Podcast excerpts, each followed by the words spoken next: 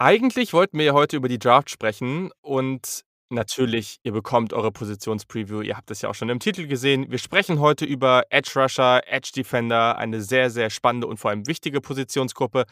Aber erstmal muss ich den Yannick fragen, weil der ist ja schließlich Tennessee-Fan und Tennessee hat heute nach viel Drama in dieser Offseason und die Offseason ist noch nicht so lang, ja, jetzt einen neuen Headcoach. Es ist Josh Heupel, Heupel, wie man auch immer ihn ausspricht, von UCF und ja, würde mich mal interessieren, was deine kurze Einschätzung dazu ist.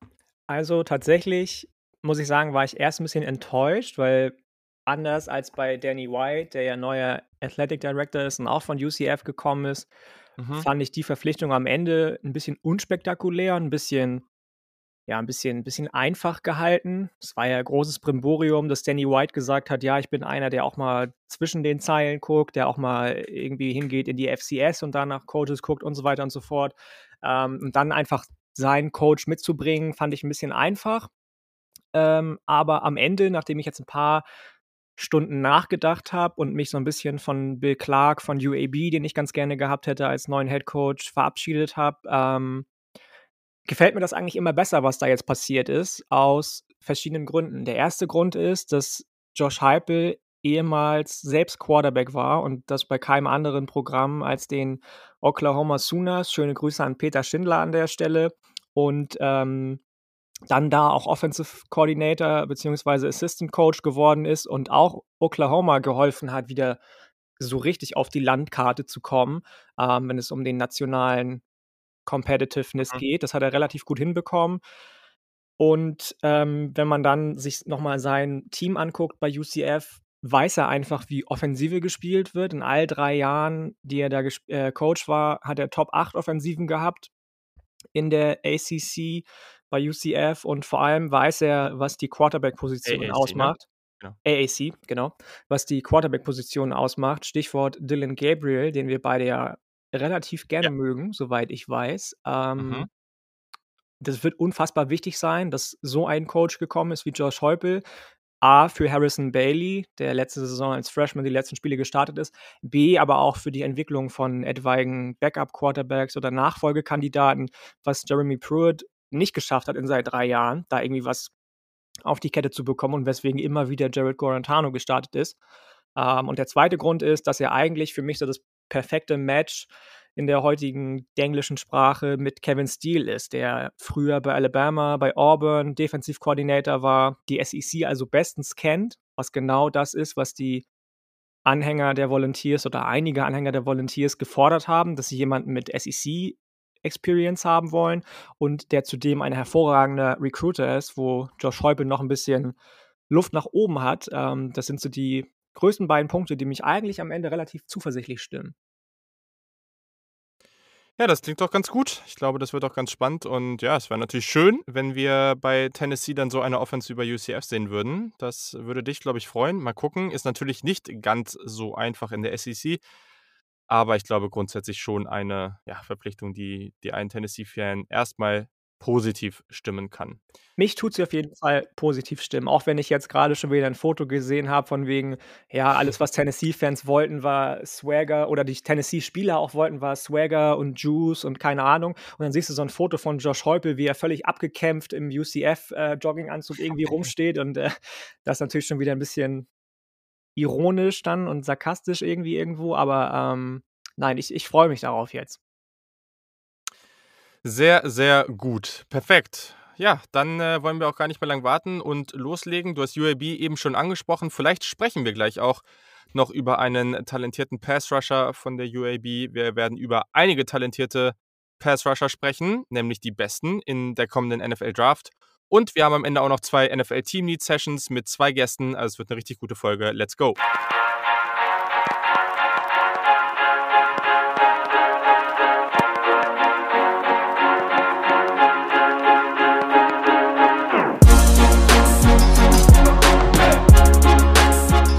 Einen wunderschönen guten Tag. Herzlich willkommen zum Saturday Kickoff Podcast. Aktuell vor allem eure hoffentlich, hoffentlich Nummer 1 äh, Station. Jetzt, jetzt, äh, jetzt hat es mir, hier schon, mir hier schon die Worte verschlagen. Und Nummer 1 Station für den NFL Draft. Es geht weiter. Unsere Positionspreviews sind am Start. Letzte Woche haben wir sehr, sehr ausführlich mit dem James Wiebe über Quarterbacks gesprochen. Wer noch nicht reingehört hat, unbedingt reinhören. Das war richtig cool, hat uns, glaube ich, auch total viel Spaß gemacht und ja, war echt, also ich glaube, wir haben selten oder ich gefühlt noch nie so ausführlich über so wenig Spieler gesprochen. Das wird heute nicht ganz so sein. Bei der Positionsgruppe werden wir uns, ja, mal gucken, vielleicht so eine Stunde über die Top 10 unterhalten. Also wir werden auch beide unser Ranking natürlich dabei raushauen. Und ja, ich finde es äh, ganz cool. Wie, wie fühlst du dich damit? Wie findest du die Klasse? Sehr tief, aber in den Grundzügen, und das werden wir gleich sehen, ist mir da viel noch ähm, zu pure Power und zu purer Speed eigentlich. Relativ Mhm. wenige Spieler, die ich angeguckt habe, ähm, überzeugen wirklich durch gute Pass-Rush-Moves, sondern kommen vor allem über ihre eben Stärke, über ihre Size, über ihren Speed.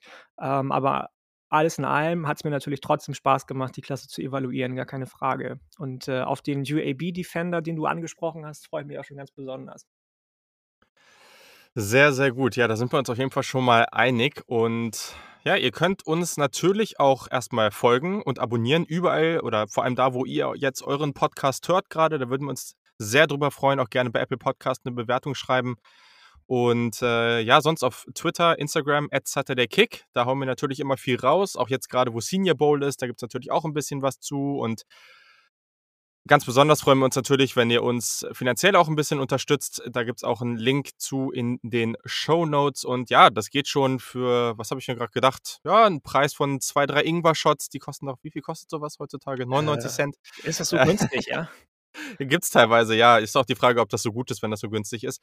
Ähm, aber ja, also das ist alles nicht teuer, zumindest das günstigste Paket bei uns und da würden wir uns schon sehr drüber freuen. Und wir haben ja auch immer unsere Supporter-Sessions, also da gibt es dann bald auch eine Session, die wir jetzt machen werden. Da werde ich die Tage den Doodle für rumschicken und schauen, wann die Jungs und Mädels alle können um äh, zu sehen, wann wir dann mal genauer über Quarterback-Scouting sprechen und vor allem, ja, wollen wir uns mal Tape zusammen anschauen und gucken, worauf wir gegenseitig so achten. Ich denke, das wird dann eine sehr coole Übung sein und vielleicht machen wir das dann auch nochmal mit dem einen oder anderen Quarterback, über den wir jetzt noch nicht gesprochen haben, weil die kommen natürlich noch in den kommenden Ausgaben. Wenn ihr Fragen habt, meldet euch einfach bei einem von uns oder einfach an den Podcast-Account auf Twitter oder Instagram schreiben. So, das war's äh, zu dieser Sache und, äh, ja, dann können wir eigentlich äh, schon fast starten. Also, wir sind uns, glaube ich, einig. Es gibt dieses Jahr keinen Chase Young, keinen Nick Bosa oder sowas, oder? Äh, ne, tatsächlich nicht. Und ich glaube, derjenige, in dem einige gerne Chase Young, Nick Bosa für diese Saison oder diese Draft-Saison sehen würden ich sage jetzt noch nicht den Namen, der ist es, äh auch nicht und erst recht also, für mich schon länger nicht, aber nachdem ich noch mal Tape geguckt habe, erst recht nicht. Okay, ja, sehr interessant. Also zu dem werden wir sicherlich noch kommen. Ganz wichtig nochmal vorab, bevor wir jetzt loslegen. Also wir werden eine Top 10 machen. Wir fangen einfach hinten an bei der 10. Und wenn ich zum Beispiel einen Spieler an 10 hatte und dann haben wir schon ein bisschen über den gesprochen und Yannick hat den an 7 oder an 8 oder an 9, dann werden wir das kurz sagen. Dann kann er nochmal argumentieren, warum er den ein bisschen höher hat und dann gehen wir direkt weiter. So, ich glaube, dass äh, für alle, die jetzt letztes Jahr schon dabei waren, die kennen das Prozedere schon. So wird das bei den meisten Positionen ablaufen ich sag mal so, bei den Quarterbacks geht das relativ einfach, da ja eigentlich alle relevanten Prospects sich anzuschauen und da dann ein bisschen ausführlicher reinzugehen. Das geht natürlich jetzt nicht immer bei allen Positionen. Also ihr müsst erstens sehen, diese Rankings, die werden wir auch irgendwo festhalten, das könnt ihr irgendwo nachlesen, müssen wir jetzt nochmal schauen. Aber die werden sich vielleicht auch noch ändern bis zur Draft, weil wir können nicht jede Woche für jede Position irgendwie 30 Prospects angucken. Und am Ende müsste man wahrscheinlich so viele Prospects angucken, um einigermaßen alle abzudecken. Und selbst dann reicht es auf einigen Positionen nicht. Und deswegen, ja, äh, verzeiht uns das. Ich glaube, wir, wir, decken die wichtigsten ab und dann, wenn wir später vielleicht so Ende März, Anfang April durch sind, dann werden wir auch nochmal über ein paar Sleeper sprechen und ihr könnt nochmal Fragen stellen. Und wenn euch da Prospects fehlen, dann können wir uns die dann auch nochmal angucken. Und am Ende im Ranking und rund um die Draft, da werden wir auch nochmal ganz, ganz ausführlich über alles sprechen und niemand wird zu kurz kommen. Da bin ich, äh, da bin ich mir sicher. Genau. Cool. Ja, dann äh, lass uns doch einfach starten. Gar nicht mehr lange quatschen, haben wir ja schon genug getan. Und äh, ja, ich lasse dir gerne den Vortritt. Du kannst mal mit deiner Nummer 10 anfangen. Ich bin tatsächlich sehr interessiert, äh, sehr, sehr gespannt. Also ich glaube, die Spitze würde ich jetzt erstmal erwarten, dass die relativ ähnlich ist, aber gerade so Ende und Mitte dieser Top 10 da, ja, weiß ich nicht, ob wir da so gleich sind. Mal gucken. Meine Nummer 10 spielt in der ACC oder spielte in der ACC, hat blaue Jerseys angehabt, marineblaue Jerseys. Chris Rumpf, der Zweite, ich habe den schon mal erwähnt im Podcast vor ein paar Monaten. Eigentlich jemand, der für die Position zu klein ist, der zu leicht ist für die Position, aber unfassbares Verständnis hat von der Position, sein Pad-Level auf einem guten Niveau hat, die Technik, die viele noch nicht drauf haben, relativ gut umsetzt schon, die wichtig ist, wenn du Pass-Rusher bist. Man kann ihn auch variabel einsetzen, auch wenn ich ihn jetzt nicht unbedingt herumschubsen würde in der ähm, in der Defensive, so wie das Duke gemacht hat. Der ist in der ganzen Front Seven aufgestellt worden von denen. Das würde ich jetzt in der NFL nicht machen. Dafür ist er einfach zu klein am Ende, beziehungsweise zu, zu, zu schmal. Und wenn er noch ein bisschen Gewicht draufpackt, frage ich mich, ob er seinen guten ersten Schritt zum Beispiel behalten kann, den er ohne Frage hat. Ähm, ich habe eben schon gesagt, Pad-Level ist gut. Pass-Rush-Moves sind dadurch, dass er die Technik des Pass-Rushers relativ gut versteht, auch relativ vielseitig. Und ich befürchte fast, dass ich dir ein bisschen Unrecht tue, wenn ich ihn nur an 10 habe. Aber am Ende waren doch noch neun Leute da, die ich irgendwie vielleicht auch dessen geschuldet, dass sie größer sind ähm, und dann eben alles, was sie machen, vielleicht noch ein bisschen ja, spektakulärer machen, ähm, höher habe als ihn. Sehr, sehr spannend. Ja, das ist ja schon mal sehr interessant. Den habe ich nämlich schon mal nicht in meiner Top 10. Das ist äh, ja schon mal sehr spannend. Ist sicherlich jemand, den ich mir vielleicht auch noch ein bisschen, noch ein bisschen ausführlicher angucken muss ich war mir auch nicht so sicher, wo ich den hinpacke. Also, das ist so ein Kandidat, wenn ich den vielleicht noch ein bisschen mehr angucke, vielleicht wechsle ich den nochmal aus. Gerade jetzt so rund um die Top Ten, da war ich mir echt nicht sicher. Ähm, bei ein paar Kandidaten war ich auch, haben wir heute ja schon mal geschrieben, irgendwie nicht so, ja, weniger überzeugt, als ich es eigentlich erwartet hatte, sagen wir es mal so. Ähm, und eigentlich habe ich auch grundsätzlich immer nicht so ein großes Problem, wenn Spieler nicht, nicht die Größe mitbringen oder so, solange sie halt athletisch genug sind. Ähm, ja, also mich hat ein bisschen gestört, dass er zum Beispiel auch so wenig Erfahrung in Coverage hat. Ne? Also er hat ja, nur 76 ja. Kar äh, Karrieresnaps äh, ähm, über seine Zeit bei Duke äh, als Offball-Linebacker. So, solche Geschichten mit der Größe, das musst du halt dann schon irgendwie mitbringen. Aber gibt noch ein paar andere Punkte, aber ich habe ihn auf jeden Fall nicht in der Top 10, aber sicherlich auch ein Kandidat, wenn ich mir den nochmal ein bisschen angucke. Vielleicht schafft er es auch noch. Mal gucken, ich weiß nicht, weil es gab echt so ein paar Kandidaten, bei denen war ich ein bisschen enttäuscht. Ähm, ja, und ja, also ich kann ja mal, ich kann ja mal weitermachen. Ähm, ich habe auf meiner 10 Chaka Tony von Penn State, äh, Ratchet Senior 6'3, 238, auch so ein Kandidat, ähm, der einfach jetzt nicht wirklich so, also Größe ja passt, aber er ist auch relativ leicht für einen für Edge Defender. Also definitiv ein Kandidat, äh, um jetzt in der 3-4 äh, Outside Linebacker zu, ähm, zu spielen das ist schon so ein reiner Speed, äh, Speedrusher. Ähm, vor allem mit großen Problemen in der Run-Defense, weil, ja gut, also der, der, ja, der wird da schon aus dem Weg geschoben, ne? Also äh, ich würde sagen, die Athletik hat mich dann schon noch überzeugt, ähm, dass, dass das schon für mich ein, ja, ein Talent für einen Tag 2 ist. Ähm, schneller erster Schritt, relativ natürlicher Athlet. Ähm, der Band, ja, also so richtig Bandy, da gibt es ja meist nicht so viele Talente. Ist jetzt nicht so, dass da immer unendlich viele rumlaufen, die da jetzt diesen, diesen Von Miller Band haben. Also das ist schon schwer, äh, aber ja, ein bisschen war da zu sehen. Was man, was ganz spannend war, es gab halt auch nicht so viel Tape, also haben natürlich schon genug gefunden, aber was man hier sagen muss, ist, dass äh, das Spiel gegen Ohio State jetzt in 2020 natürlich so irgendwo das große Spiel war, wo man ihn jetzt auch oder die Penn State-Spieler dann gegen die richtig guten Kontrahenten sehen konnte. Und da war er wirklich gar kein Faktor. Also im Run-Game wurde er da konstant komplett aus dem Weg geschoben. Und das hat mich jetzt natürlich nicht so überzeugt. Ähm, es gibt seltene, seltene Fälle, wo er mal so Gap-Shooting betreibt, wo das ganz gut funktioniert, aber grundsätzlich muss er einfach lernen, sich von Blocks zu lösen ähm, oder allgemein erstmal überhaupt in diesem Duell zu bleiben und nicht gleich irgendwie auf dem Hosenboden zu landen. Das war mir irgendwie zu häufig und der braucht definitiv mehr Counter-Moves. Aber Pass-Rush-Moves, also Technik äh, in, im Pass-Rush und auch allgemein Counter-Moves, ich glaube, das werden wir noch oft genug ansprechen. Das sind Themen, äh, ja, die, die fehlen uns oder die fehlen mir persönlich immer bei ganz vielen Prospects. Aber das ist natürlich auch relativ normal. Genau. Ja. Wollen wir, ähm, wollen wir genau, Snake-Prinzip äh, machen eigentlich? Oder, äh? Nö, wir machen, ach so, ja, können wir auch machen. Ja, dann machen wir, dann machen wir Snake-Prinzip, dann mache ich einfach weiter. Ähm, bei, genau, ich würde es, glaube ich, einfach nur direkt sagen, wenn wir einen Spieler gar nicht in der Top 10 haben. Ähm, und sonst äh, lassen wir es einfach mal so da stehen, weil wenn jetzt Shakatoni zum ich Beispiel weiter vorne hast. gar nicht in der Top 10. Okay, siehst du, okay, gut, perfekt. Ähm, was ich auch vollkommen legitim finde. Äh, aber genau, da kann man auf jeden Fall ähm, dann, dann bei, wenn wir den Spieler weiter vorne haben, dann wollen wir ja die Spannung noch nicht rausnehmen. Genau, ja, dann mache ich mal weiter. Jemand, den ich vorher überhaupt nicht auf dem Schirm hatte und was vor allem an seinem Opt-out lag, ähm, wo ich dann aber, ähm, also ich mache es immer so, dass ich mir Tape angucke, meine Notizen mache und dann irgendwann, wenn ich für mich so eine Meinung gebildet habe, dann auch nochmal auf andere Scouting-Berichte gucke und dann nochmal ein bisschen schaue, okay, was sehen andere in dem, stimme ich da überein, stimme ich da nicht überein, gibt es da gute Punkte, die mich vielleicht überstimmen, zu sagen, okay, vielleicht muss ich doch nochmal ein Tape angucken oder nochmal das gleiche Tape angucken, um das nochmal zu überprüfen. Und äh, dann guckt man natürlich auch auf andere Bewertungen, da kommt man ja nicht drum rum. Ich glaube, hier war ich gefühlt ein bisschen niedriger als das, was ich so gesehen hatte. Und zwar spreche ich von Joe Tryon von Washington. Ähm, genau, ich kann ja vielleicht nochmal sagen, ich habe ja dieses Tier-System. Ähm, den, den, dieses Tier-System, äh, was ich immer habe, den habe ich jetzt in dem Fall, und da sind wir ja eigentlich schon bei einer ganz guten Gruppe. Da hast du nämlich recht, es ist relativ tief, das stimmt schon.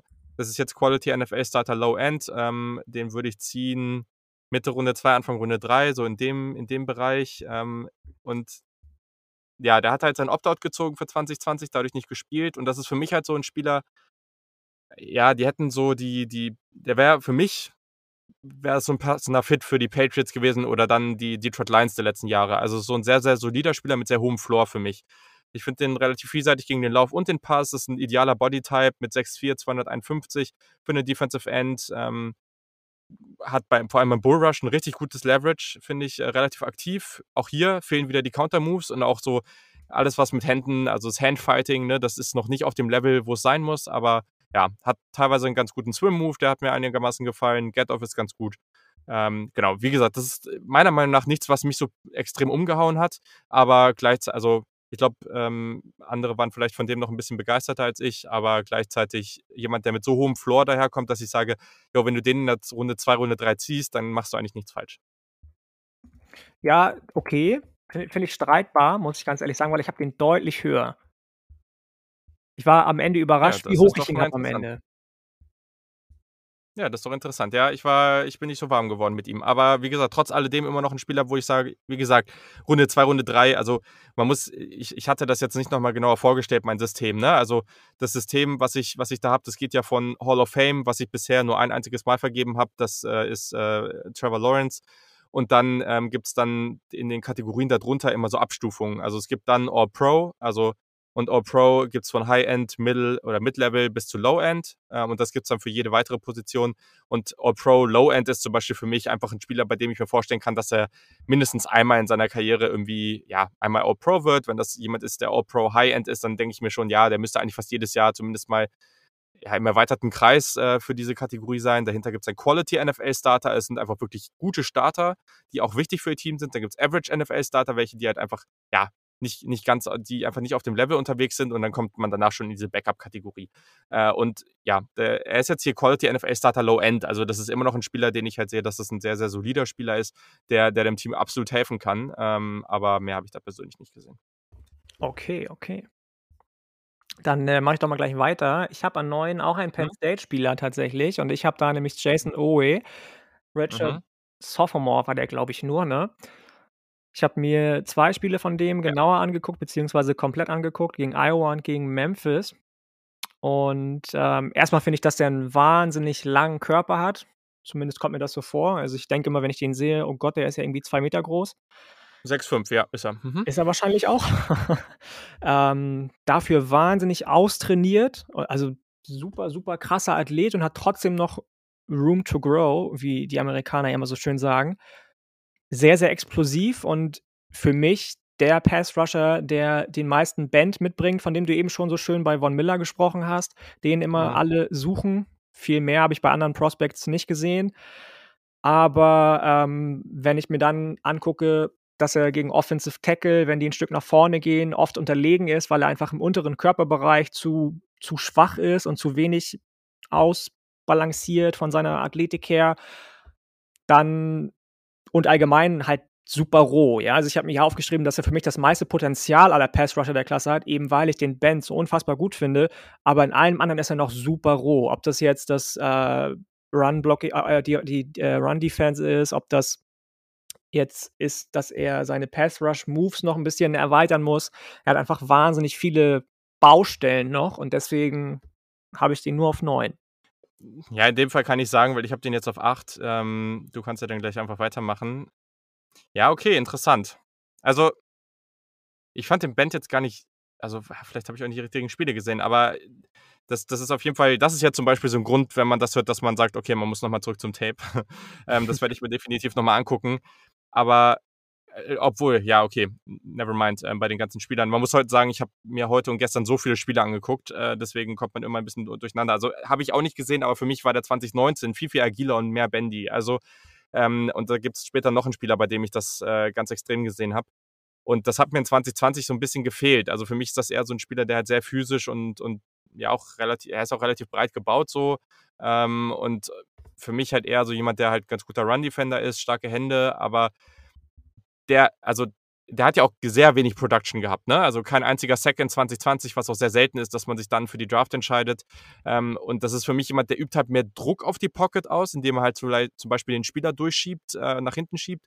Aber er kommt nicht so richtig zum Quarterback. Und ähm, ich habe das Gefühl, also bei Inside Moves fand ich ihn ganz spannend. Da, das hat er ganz gut gemacht. Äh, aber ja, weiß ich nicht. Also ich fand, ich fand ihn jetzt gerade einfach relativ steif. Also weiß nicht, was da im Vergleich zum letzten Jahr los war, weil da hat er mir auch besser gefallen. Aber dieses Jahr war ich da echt nicht so überzeugt von. Nichtsdestotrotz würde ich den immer noch so hm, Mitte Ende Runde 2 bis Mitte Runde 3 irgendwie ziehen. Also, du, hast ähm, schon, du hast schon recht. Ich glaube, bei dem merkt man ähnlich, ähnliches wie ja zum Beispiel Dylan Moses auch gesagt von Alabama, dass die Saison einfach für viele junge mhm. Athleten unfassbar schwierig war. Mit der ganzen Unsicherheit, dass sie vielleicht auch im Umfeld gesehen haben, oh Gott, Leute sind erkrankt oder meine Teamkollegen sind erkrankt, dass sie vielleicht auch Angst hatten, selbst zu erkranken. Ich glaube, bei dem hat man das diese Saison gut gesehen, das stimmt schon. Du hast recht, wenn du sagst, dass er andere Spiele oder letzte Saison vor allem deutlich, deutlich ähm, ja, gefälliger war. Ja. Ja, ja, ja, auf jeden Fall. Cool. Gut, äh, ja, dann kannst du eigentlich auch gleich weitermachen mit deiner Nummer 8. Meine Nummer 8, du hast ihn schon angesprochen, ich habe ihn schon angesprochen, ist John Smith von UAB. Am Ende, mm. am Ende habe ich bei ihm negativ vor allem gesehen, dass sein Timing noch besser werden muss. Also auf jeden Fall. Das war für mich so der große Schwachpunkt irgendwie und er muss besser lesen lernen, vor allem Blocks besser lesen mm. lernen.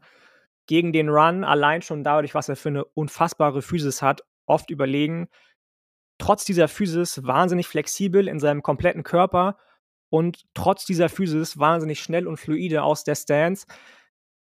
Die Pass-Rush-Moves waren okay, aber da gibt es definitiv noch, ich benutze das Wort wieder, Room to Grow ähm, bei ihm. Natürlich war die Competition von UAB nicht die beste in der CUSA, aber das sagen wir auch jedes Mal den Leuten. Wer weiß denn, ob er gegen Alabama nicht genauso gut gespielt hätte. Mhm. Und ähm, ich war ja, sehr. ein Lied von singen können. Der hat doch gegen Tennessee gespielt, oder? War da richtig, richtig. Aber UAB hat, glaube ich, verloren gegen Tennessee. Ja. Ähm, ja, den mochte ich sehr, sehr gerne. Hatte den gar nicht so auf dem Schirm tatsächlich. Das war mein Spieler, den ich so überhaupt nicht auf dem Schirm mhm. hatte und den ich so ein bisschen entdeckt habe, als ich durch Jan Wegwärts ähm, Twitter-Timeline gescrollt bin. Also auch nochmal an den Shoutout. Ich äh, habe so ein Gefühl, äh, dass, weil ich ja auch schon bei einem anderen Spieler so ein bisschen weiß, äh, wo, wo das bei dir hingeht, so von der, von, von, von der Meinung, dass, dass sich hier sowas abzeichnet, ähm, was, was uns beiden jeweils wichtig ist. Weil ähm, während du das bei dem Herrn Tyron oder Tryon eben gesagt hast, dass du den deutlich höher hast, kann ich jetzt schon mal so ein bisschen spoilern, dass ich den guten John Smith deutlich höher habe. Äh, ja, legitim, legitim. Ich hätte ihn auch gerne höher gehabt, weil ich den echt gut fand. Also, obwohl er nur auf 8 ist, ich fand ihn wirklich, wirklich gut. Man muss halt dazu sagen, also ich glaube, das ist bei vielen Positionen, es ist einfach unterschiedlich, wo, wo so dieser Breaking Point ist. Ne? Also ich finde jetzt hier, ah, ja, also nicht interchangeable, das würde ich nicht sagen. Also für mich ist so zwischen, zwischen 9 und, weil Shakatoni habe ich wirklich nur noch als Average NFL-Starter so, dann zwischen 9 und 7 würde ich es interchangeable nehmen. Dann die 6 ist, stand für mich so ein bisschen dazwischen. Dann 5 bis 3 nochmal so ein bisschen und 1 und 2 war nochmal weiter weg. Ähm, also das, äh, deswegen, das ist jetzt nochmal ganz interessant. Ich mache einfach mal weiter. Bei dem bin ich ganz gespannt. Den habe ich eben schon mal so ein bisschen angedeutet. Das war für mich einer der Spieler, bei dem ich sehr hoffe, dass er mit etwas Gewichtsverlust ähm, wieder zu seiner 2019er äh, ja, Leistung kommen kann, weil da war er deutlich explosiver. Und wenn er das ist, dann ist das echt ein Freak. Und zwar ist das Carlos Boogie Basham von Wake Forest. Den habe ich jetzt auch noch als Quality NFL Starter Low End. Das ist ein Ratchet Senior, der ist 6'3, 281, ähm, was ihn natürlich mit dem Gewicht auch so ein bisschen als, ich sag mal, ein 3-4 Defensive End qualifiziert, aber ich hoffe eigentlich, dass er da ein bisschen was runterbringt noch. Ähm, vielleicht, dass er dann irgendwie in einer 4-3 Defensive End ähm, spielen kann, vielleicht auch mal bei, bei längeren ähm, oder bei, bei Pass-Rushing Downs, äh, bei reinen Pass-Rushing Downs so dann auch mal Inside gehen kann. Das fände ich total spannend. Ja, also fand ich cool, weil wir hatten, haben in dieser Klasse so ein paar Spieler, die ziemlich high effort sind, finde ich. Ähm, ja, das ist absolut. Einen auch, den ich, einen, den ich jetzt außerhalb der Top 10 hat, da will ich jetzt erstmal noch nicht sagen, weil ich nicht weiß, wo du den gleich, ob der bei dir vielleicht noch kommt oder auch eben nicht. Ähm, aber das ist hier auf jeden Fall der Fall. Also echt aktiv, äh, High Effort. Ähm, vor allem ist er gegen den Pass als auch gegen den Laufenfaktor. Arbeitet halt vor allem mit seinem Hustle und hat noch relativ wenig Pass-Rush-Technik. Also ich fand den teilweise gegen den Lauf auch ein bisschen merkwürdig. Die, die Strategien, die der da gemacht, also hat mich teilweise ein bisschen gewundert, aber gleichzeitig hat es dann auch oft funktioniert, wie er dann so um die Blocks gearbeitet hat. Ist gar nicht so ein Spieler, der immer durch die Blocks arbeitet, obwohl er halt so breit ist, sondern teilweise auch sich so ein bisschen rumschiebt. Ganz merkwürdig, habe ich irgendwie nicht erwartet, aber ähm, wie gesagt, der war 2019 viel explosiver. Also guckt euch gerne mal 2020 so ein Spiel an und guckt euch danach einfach nur mal die Highlights von 2019 an oder so. Ihr seht sofort, da, dass es anders ist. Also äh, einfach, da gibt es so ein paar Plays, wo ich glaube, irgendwie ein Swing Pass oder irgendwas war oder jemand über außen Outside Zone Run gelaufen ist und er dann hinterherkommt, also in 2019 und dann mit einem Speed so und der ist einfach in 2020 nicht auf Tape zu sehen. Also der ist einfach nicht da. Ähm, gut, mit, mit der, so breit wie er ist, ist das natürlich jemand, der in der Hüfte jetzt nicht so super flexibel ist. Ne? Also äh, da eher steif, also ist jetzt kein Bendy-Typ, ähm, habe ich jetzt aber auch nicht erwartet. Mit seinem Get-Off sollte er den Bullrush eigentlich viel, viel mehr nutzen, was er leider nicht tut. Ich hoffe, das kommt irgendwann noch, weil das ist etwas, da könnte ich sehen, dass er da sehr viel Erfolg mit hat. Ähm, auch seine Hände sind noch nicht physisch genug. Also es sind so zwei Faktoren, wo ich denke, yo, mit deiner Statur und so wie du aussiehst, müsste da doch eigentlich mehr drin sein.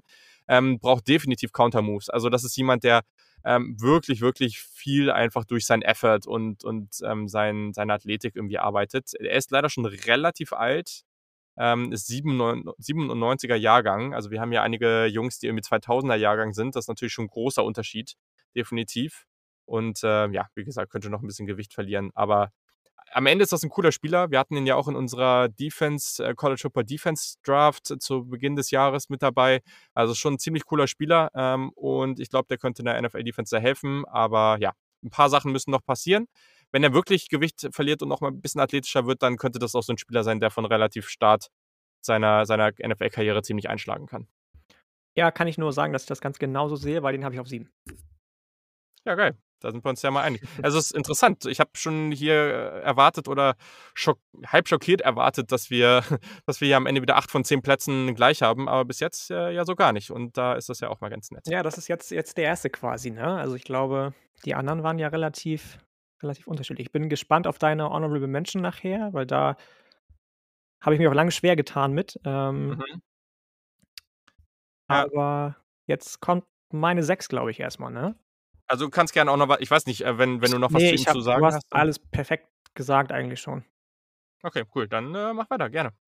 An 6 spielt ein Spieler oder steht ein Spieler von Georgia aus der SEC, Aziz Ojulari.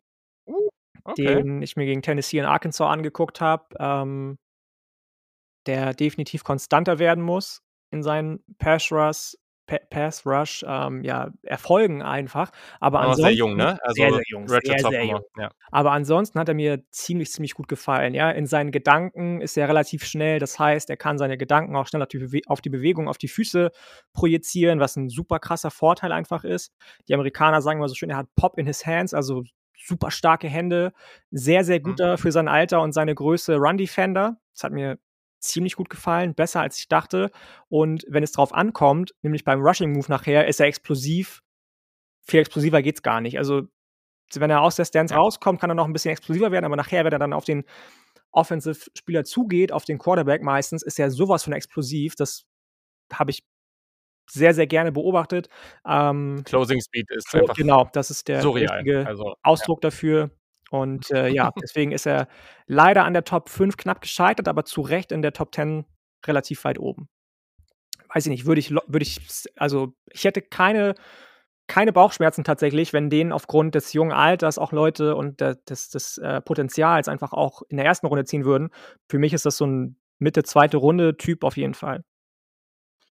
Ja, spannend. Das trifft tatsächlich von meiner Einschätzung. Ich habe den höher, aber er tritt von der Einschätzung ähnlich, ja. Ich habe den also, äh, das auch nochmal jetzt viel Kram zum zur Einleitung, aber dann dann wisst es für die Zukunft. Ähm, ich habe immer so ein Ceiling und ein Floor. Also, weil ich finde es schwierig, einfach zu sagen: „Oh, ich würde den dann ziehen“ und einfach zu sagen: „Oh ja, ich ziehe den in Runde 3.“ Ist auch irgendwie so ein breites Fenster. Ja, das stimmt. Aber aber ich ich mache das halt oft so, dass äh, dass ich halt ein Ceiling und ein Floor sage, weil das kommt natürlich erstens drauf an, was irgendwie im Pre-Draft Draft-Prozess passiert und es kommt immer drauf an, wie ist der Scheme-Fit und was passiert am Ende. Und für mich ist das immer so ein bisschen so ein Fenster Dazwischen finde ich es okay. Wenn der Spieler früher geht oder später, dann okay, dann hätte ich vielleicht ein bisschen was zu kritisieren, aber auch das ist immer, naja, relativ.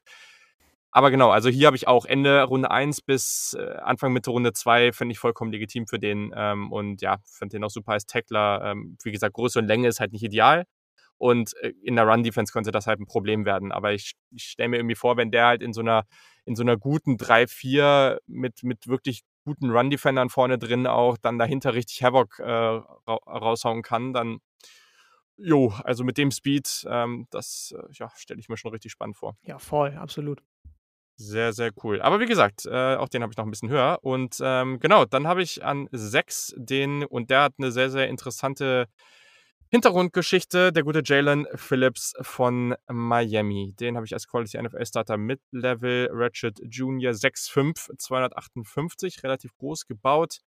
99er Jahrgang, ähm, hat eine, ja, eine spannende Reise hinter sich. Der war das, ich weiß nicht in welcher Klasse, ich glaube 2016, der, das Nummer 1 Prospect im gesamten Land sag mal, zu UCLA, hat äh, zwei Jahre da gespielt, hat sich aber, es hat alles nicht so richtig funktioniert, ähm, hat danach auch darüber nachgedacht, irgendwie fast aufzuhören.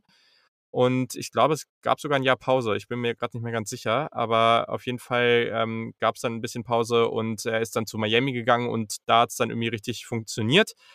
Man muss bei ihm sagen, gibt einiges an Baggage, also medical-mäßig war Knöchel, Handgelenk, Concussion schon gehabt, Off-Field gibt es auch so ein paar Issues. Also ähm, ja, nicht das einfachste Prospect, auf dem Feld aber sehr, sehr, sehr interessant. Also ich finde den super vielseitig. Der ist gut gegen den Lauf und den Pass. Der ist nicht so, und das ist einer der Faktoren, warum ich den auch jetzt hier habe. Ich glaube, hätte er das noch gehabt, dann wäre der deutlich höher für mich. Der ist nicht so explosiv. Also der gewinnt eher durch seine sehr flüssigen Bewegungen, durch seine Länge. Ähm, er spielt mir viel zu aufrecht. Auch ein definitives oder definitiv große Kritik. Äh, der braucht besseres Pad-Level und der braucht auch noch ein bisschen mehr Plan im Pass Rush. Aber an sich spielt er instinktiv gut. Also ich finde den eigentlich relativ intelligent. Äh, ist definitiv einfach eine physische Erscheinung, wie der da auf dem Feld steht. Äh, wirklich gute Kombi aus Größe, Länge, Stärke, Athletik. Ähm, aber wie gesagt, gerade bei der Athletik, ne, also auf College-Level ist das halt noch sehr, sehr gut. Aber für die NFL hätte ich da schon gern noch, ja, vor allem bei der Explosivität, bei den Bursten noch ein bisschen mehr sehen wollen. Ähm, was ich sehr spannend finde, der hat halt so einen ganz guten Fokus auf den Ball. Also ich fand, das hat man eben angemerkt, gerade gegen den Run und den Pass eigentlich, dass der, ja, der, der wird wenig abgelenkt so. Also da, der, der ist eigentlich ganz gut fokussiert, trotz Motion und sonst was alles drumherum, was passiert. Ich fand die Footwork super. Ähm, aber wie gesagt, also sein Armover, Mo, sein Armover oder Swim Move ähm, im Pass Rush, den fand ich gut. Aber grundsätzlich braucht er noch ein bisschen mehr Plan. Da muss noch mehr mit seinem Pass Rush. Und ich habe das Gefühl, eigentlich so instinktiv und mit guter Technik, wie er sonst spielt, da, da geht eigentlich noch mehr. Ähm, aber genau, ist für mich so ein relativ klares ähm, Zweitrunden-Prospekt. Ja. Ja, genau. finde ich, find ich auch wieder spannend, weil ich den, ich glaube, am Ende eins, zwei Plätze. Du warst bei deiner 6 jetzt, ne? Ja. Ich habe ja, ich habe den ein bisschen weiter oben. Ich habe den Ja, aber auch noch auf jeden Fall. Ähm, als Nächstes kommt bei mir Platz 5 und das ist eigentlich mein absoluter Pass Rush oder Pass Rusher, Edge Defender Crush. Das ist nämlich Patrick Jones, der Zweite von Pittsburgh. Mich schon gewundert, schon gefragt, wann der erste Pit Defender kommt, ja. Ja, Twyman habe ich nicht, der ist ja mehr so Interior D-Line. Ja. Ähm, den habe ich an 5 jetzt. Und zwar ist er einfach so, so variabel in seinen Pass Rush, Pass Rush, das ist ein schwieriges Wort irgendwie für mich heute, Pass Rush Moves. Mhm. Vor allem den Bull Rush, der ja ein bisschen verpönt ist inzwischen in der NFL, habe ich mal das Gefühl, beherrscht er in Perfektion. Unfassbar hart, also energisch, meine ich damit, kommt er aus seinem Stand raus, was den offensiven Spieler oft überfordert, habe ich das Gefühl. Guter Run-Defender, ähm, sehr erfahren schon, ist ja auch schon Redshirt Senior und hat für mich trotzdem noch nicht sein Ceiling erreicht, weil die Technik vor allem von den Händen nicht immer die sauberste ist. Also da kann er definitiv noch dran arbeiten und mit gutem Coaching ist da noch mhm. einiges mehr möglich. Ähm, fände ich legitim, auch wieder, wenn der in Runde 1 gezogen wird, Runde, Mitte zweite Runde würde ich den spätestens ziehen, glaube ich. Ende zweite Runde vielleicht noch. Aber dass der von einigen, was ich gesehen habe, ähm, Experten in Amerika auf 13, 14 bei den Pass-Rushern gerankt wird, das habe ich nicht so ganz verstanden, muss ich ehrlich sagen. Ja, also noch als Erklärung, wenn wir jetzt sagen, wenn wir jetzt bei mehreren Prospects äh, oder bei vier, fünf, sechs Prospects hier sagen, oh, wir finden ihn legitim in der ersten Runde, am Ende landen wahrscheinlich ein, zwei von denen, die wir jetzt genannt haben, in der ersten Runde.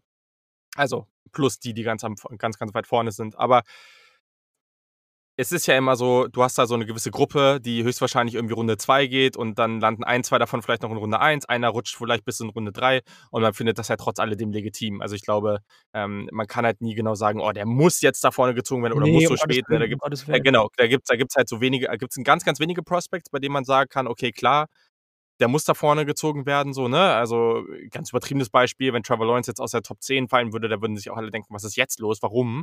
Und das ist auch legitim. Aber bei anderen Prospects, ich sag jetzt mal, wir haben noch nicht über ihn gesprochen, aber Mac Jones, ich glaube, da werden sich auch die Geister dran scheiden, so, und dann wird es auch den einen geben, der sagen, ja, finde ich vollkommen legitim, und beim anderen, nee. Und äh, so ist es hier halt auch. Aber tatsächlich ganz spannend, weil rat mal, wenn ich an fünf habe. Äh, Patrick Jones, äh, den zweiten von Pittsburgh. Ähm, ich gehe da voll mit dir. Ähm, also 6'4, 260, ähm, auch schon relativ alt, hast du gesagt. Und für mich, ja, prototypischer Körper, super Production, super Athletik. Ich finde den richtig nice. Also High Motor Guy, super Pad Level, Pass Rush Moves sind da. Ähm, ich habe jetzt dann noch ein paar Mal gelesen, also ich stimme ja zu, dass der bei seiner Kraft an sich noch so, der ist sehr lean, der kann da noch ein bisschen zulegen, aber aber ja, da wurde auch teilweise, finde ich. Also, nee, ich eben. Ich habe ja gesagt, dass ich den so ein bisschen als Chase Young Light immer betitel. Ähm, kleiner Spoiler, ihr hört noch heute mal von Patrick, hört heute noch mal von Patrick Jones in einer unserer Previews, beziehungsweise äh, Positional Needs von den NFL-Teams. Aber ich, ich weiß nicht, was die Leute da großartig noch, noch mehr erwarten von dem. Also, mhm. ich finde den schon ziemlich mächtig ja. eigentlich. Auch wenn er manchmal so ein bisschen, ja, also, weiß ich nicht. Voll. Nee, äh, bin, bin ich voll bei dir, ehrlich gesagt. Also, auch, auch, da wurde gesagt, der Bullrush, ja, der wird dann irgendwie in der Mitte abgefangen, weil er halt nicht stark genug ist. Finde ich überhaupt nicht. Jetzt, also, habe ich jetzt fa falsches Tape ja, geguckt ja. oder was? Also, also keine Ahnung, das, das hat man halt immer wieder. Es gibt immer wieder diese Situation, wo man was von jemand anderem liest und sich denkt, hä? Okay, also irgendwie war das bei mir anders. Gut. Ähm, gibt natürlich Leute, die jetzt jegliches Tape von jedem Spiel gucken können und erstens haben wir nicht die Ressourcen, weil es, wir einfach nicht Zugang zu jedem Spiel haben und dazu kommt halt, dass wir das nicht Fulltime machen. Wenn ihr uns ganz viel supporten wollt, vielleicht passiert das irgendwann, also haut rein, ne? Aber ähm, ja, keine Ahnung. Also ich, ich verstehe es nicht so richtig. Ich finde den super. Ich finde, das ist auch ein schlauer Run-Defender. Der hat da schnelles Processing, der reagiert gut auf Blocks. Eine große Kritik gibt es an ihm und die finde ich legitim. Das der wurde überhaupt nicht flexibel aufgestellt. Der wurde seine gesamte Karriere einfach straight als 4-3 Defensive End aufgestellt und nichts anderes. Ja, aber da also, kann er ja wenig für, finde ich. Also das ist nee, ja klar, nein, nein, natürlich kann er da wenig für, aber wenn du jetzt einfach jemanden haben willst, den du vielseitig einsetzen willst oder wo du sagst, so, okay, keine Ahnung, es gibt halt natürlich viele Teams haben unterschiedliche Schemes und, und wollen halt unterschiedlich Defense spielen. Und wenn du da jetzt jemanden suchst, der vielseitig ist, ja, dann wirst du den oder nein, sagen wir es mal anders. Wenn du jemanden suchst, der halt vielseitig ist und du willst das gerne auf Tape sehen, dann wirst du es hier nicht haben. Der war niemand, der irgendwie als äh, so Standing Up äh, gerusht ist. Also du kannst ja so aus dem Stand heraus rushen oder du kannst halt mit, deinem, mit deiner Hand auf dem Boden rushen. Ähm, als Interior Pass, Pass Rusher ist der nicht aufgetreten, der war kaum in Coverage. All das kann ich mir teilweise sogar ein bisschen vorstellen bei ihm. Finde ich gar nicht so abwegig, aber ist halt nicht passiert. Ähm, lag sicherlich auch daran, dass Pitt natürlich auch eine relativ gute Defensive Line allgemein hatte und ähm, dadurch gar nicht das Need da war, ihn da überall rumzuschiften. Ja. Also, das ist vielleicht die eine Kritik, die ich so richtig habe. Wie gesagt, alles andere ähm, finde ich eigentlich sehr, sehr gut. Und dann kann man natürlich nochmal drauf gucken, warum diese enorme Production aus der Junior Season jetzt zur Senior Season nochmal so ein bisschen runtergegangen ist. Aber meine Fresse. Also, ich finde den spannend. Ich finde den völlig legitim, wenn der in Ende Runde 1 gehen würde klar, selber würde ich den wahrscheinlich, so Anfang Runde 2 würde ich den wahrscheinlich ziehen. Aber ja, wenn man das alles so liest, kann der auch viel, viel später gehen. Und ja, dann werden wir, wo auch immer wir dann darauf reagieren oder das irgendwie live machen oder wie auch immer, dann sicherlich unseren Senf dazu raushauen. Aber genau, ich finde den auch cool. so, äh, soll ich weitermachen oder? Ja, mach mal weiter. Jetzt, jetzt kommt an vier, nämlich der bereits von dir angesprochene Jordan Smith von UAB. Richard Jr., 66256 und ich finde den richtig spannend. Also, ja, ihr merkt vielleicht schon den Unterschied, den ich eben meinte und da bin ich eben gespannt, ob sich das dann gleich auch am Anfang oder ja, an der Spitze der Rankings so ein bisschen widerspiegelt. Ich gehe da schon ein bisschen mehr so darauf, dass äh, auf, auf das Potenzial, anstatt auf die wirkliche Production oder das, was man äh, so richtig auf dem Feld gesehen hat. Und bei Jordan Smith hat man eine Menge gesehen, aber das ist für mich schon auch ein sehr, sehr großer Potenzialspieler. Also das ist ein sehr, sehr langer Edge, viel Potenzial, super Production tatsächlich auch, aber natürlich auf nicht so einem hohen Level. Ich fand auch den Closing Speed super und mit der Größe halt auch einfach. Ne? Man hat so schnell das Gefühl, dass der irgendwie in Reach zum Quarterback ist, auch wenn er noch gar nicht so, so weit um seinen Mann rum ist. Ne? Also das finde ich immer extrem nice. Ich fand es wirklich spannend. Du hast recht, natürlich kann er noch an Pass-Rush-Moves arbeiten, aber ich fand seine Hände und auch selbst seine Counter-Moves teilweise gar nicht so schlecht und das hat mich bei ihm eigentlich überrascht. Das, da habe ich nicht mit gerechnet. Ja, es fehlt ihm noch an, an einem guten Pass-Rush-Plan, ähm, der ist schon noch roh, aber ich finde das Ceiling halt ganz, ganz spannend. Und ähm, auch in der Run-Defense, natürlich ist das jetzt nicht der ideale Run-Defender, aber der ist irgendwie slippery. Also der, der rutscht dann irgendwie, äh, ich kann das gar nicht so gut beschreiben auf Deutsch, ich weiß gar nicht, aber der kriegt das halt irgendwie relativ gut hin, mit seinem Gap-Shooting da irgendwie durchzukommen und dann mit seinen sehr, sehr langen Armen. Das ist halt das Ding.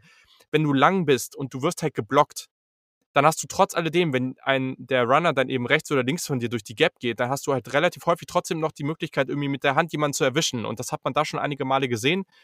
Ja, wie gesagt, Processing Speed, alles, all dieser Kram, das muss, das muss noch ein bisschen besser werden. Hm. Aber bei dem, also off the field gibt es da noch so ein paar Issues. Der war erst bei Florida äh, als ehemaliger Three-Star-Prospect, der wurde dann suspendiert. Es gab dann irgend so ein Credit Card Fraud, was auch immer dann da war. Äh, also klingt nicht so geil. Ist dann erstmal zu Juco und dann zurück zu UAB äh, in Division 1 FBS. Ja, aber hat das natürlich jetzt trotz alledem gut gemacht ähm, und ich finde den spannend. Also ich ähnlich wie bei Patrick Jones. Also ich würde den ein bisschen früher ziehen. Ich habe gar kein Problem damit, ähm, den irgendwie in den 20ern der Runde 1 zu ziehen. Also ich finde den super gut. Nee, legitim. Also ich ertappe mich auch gerade dabei, dass ich mir denke, hätte den mal doch ein bisschen höher gerankt, ähm, wenn ich so deine Ausführungen höre, weil ich das eigentlich erst wollte und mir dann dachte, ja, war halt nur CUSA-Competition. Ähm, aber ja, wie gesagt. Ja, aber, äh, aber du hast recht. Also ich finde, weil wir bei den Quarterbacks zum Beispiel immer so diese, diese Competition so ein bisschen runterspielen. Ich finde schon, du hast recht, es gibt einen Unterschied. Ne? Also, wenn ein Quarterback, der, der haut einen Wurf raus und Zach Wilson, ne, gegen Schieß mich tot, was für, ein, was für ein Team sie da gespielt haben.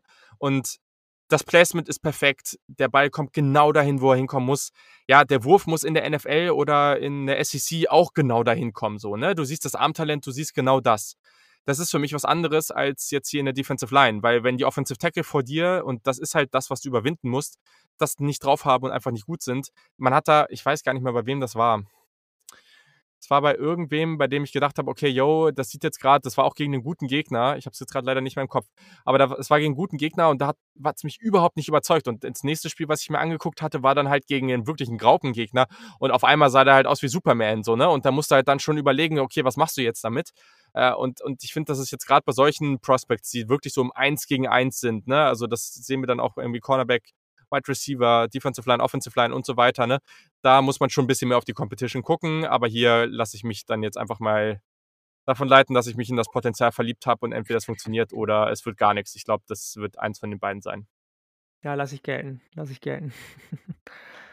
ich habe jetzt an, äh, an vier den guten Jalen Phillips, zu dem du ja eigentlich schon alles gesagt hast. Ich fand tatsächlich nicht, dass der zu oft die Pads viel zu weit oben hatte. Ich habe das nur manchmal beim ersten Schritt den mhm. er relativ schnell geht, ab und zu gesehen und dafür dazu sind die Hände auch nicht die besten.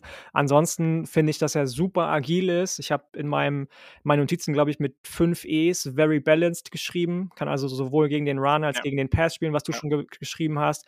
Athletik und Größe passen unheimlich gut zusammen. Seine Technik ist relativ bis hin zu ziemlich gut. Der kann, äh, was ich eben schon gesagt habe, was mich am meisten begeistert eigentlich, auch Interior aufgestellt werden.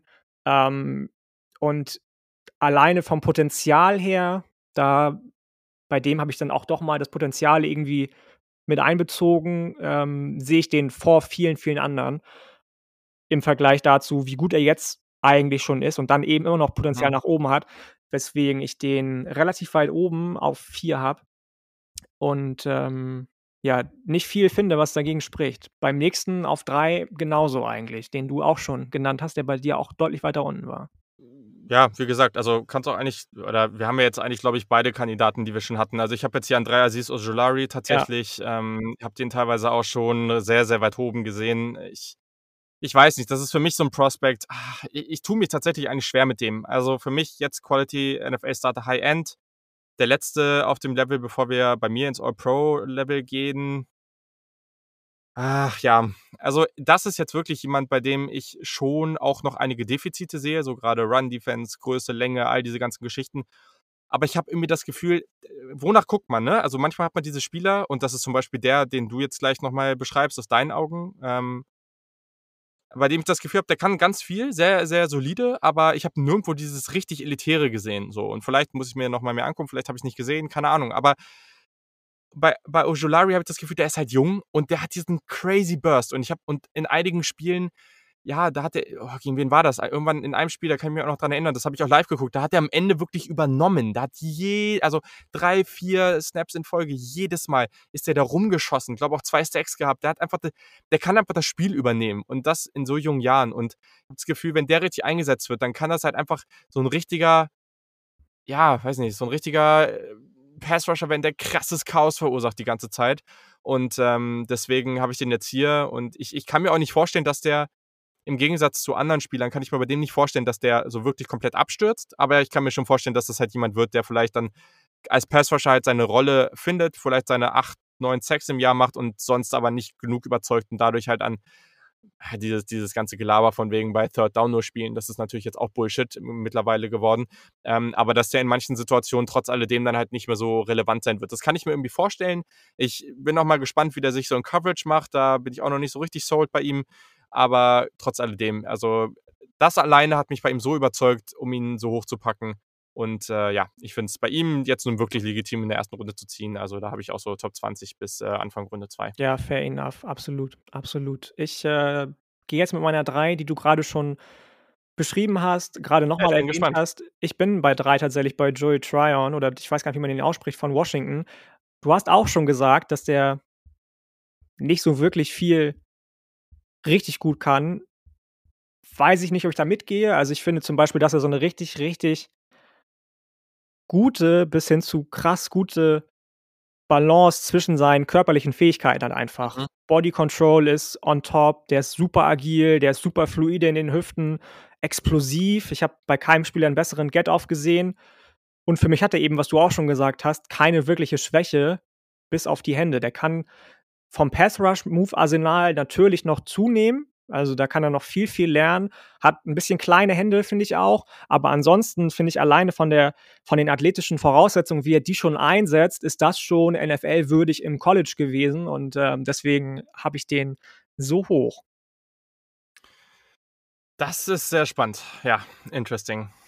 Ja, das habe ich wirklich nicht so gesehen. Ähm, vielleicht echt noch 'n Spieler, den ich mir noch mal 'n bisschen angucken muss, äh, Das genau kann ja sein, genauso Chris. wie genauso wie bei mir, dass dann vielleicht doch noch mal Jordan Smith ist. Also, das das ist ja alles legitim. Ja, die beiden, die ich mir auf jeden Fall auf die Liste nehme, sind Chris Rumph und, äh, Joey Tryon, vielleicht noch mal 'n bisschen ausführlicher. Aber klar, also wir werden immer unsere unterschiedlichen, äh, Rankings haben und das gehört sich auch so, äh, weil am Ende, ja, manchmal liegt man da halt ganz falsch. Also, ich weiß noch, dass ich wer wer war das hier? Ähm, Isaiah irgendwas hier von von den Dolphins hier, der der Wide. Receiver, früher bei Virginia Tech. Ähm, wie heißt der denn jetzt noch Frage, weiß mal? ich nicht. Ford, genau, Isaiah Ford. Ähm, den hatte ich damals extrem hoch. Also, ich ich ich mochte den einfach total gerne. Und der ist dann irgendwie in Runde 5 gegangen. So 3, 4 Runden, nachdem ich den irgendwie hatte, wo ich dachte: „Jo, was ist hier eigentlich grade los?“ Und, äh, ja, letztes Jahr hatte ich Brandon Aiyuk deutlich höher als alle anderen und, äh, der ist auch früh gegangen. Also, ich glaube, da hat man immer so seine Fälle, wo man sagt: „So, da da bin ich jetzt voll dabei“ und dann passieren wieder Dinge, wo man sich denkt: „Hä, was ist hier eigentlich grade los?“ Äh, Eno Benjamin auch sicherlich 'n Kandidat für viele letztes Jahr. Also, das äh, das gibt's einfach und das gehört auch dazu. Und vor allem am Ende, wo jemand gedraftet wird, ist auch erst mal relativ unwichtig für die spätere Leistung, abgesehen davon, dass die sich natürlich freuen, wenn sie früher gehen, dass sie mehr Geld verdienen. Genau. Cool. So, jetzt äh, stellt sich heraus, dass wir zumindest mal beide die gleiche Top 2 Ja, haben. das Das ist ja schon mal sehr, sehr interessant. unterschiedlich unsere Rankings auch sind. Top 1 und 2 sind wahrscheinlich ähnlich, wenn nicht sogar gleich.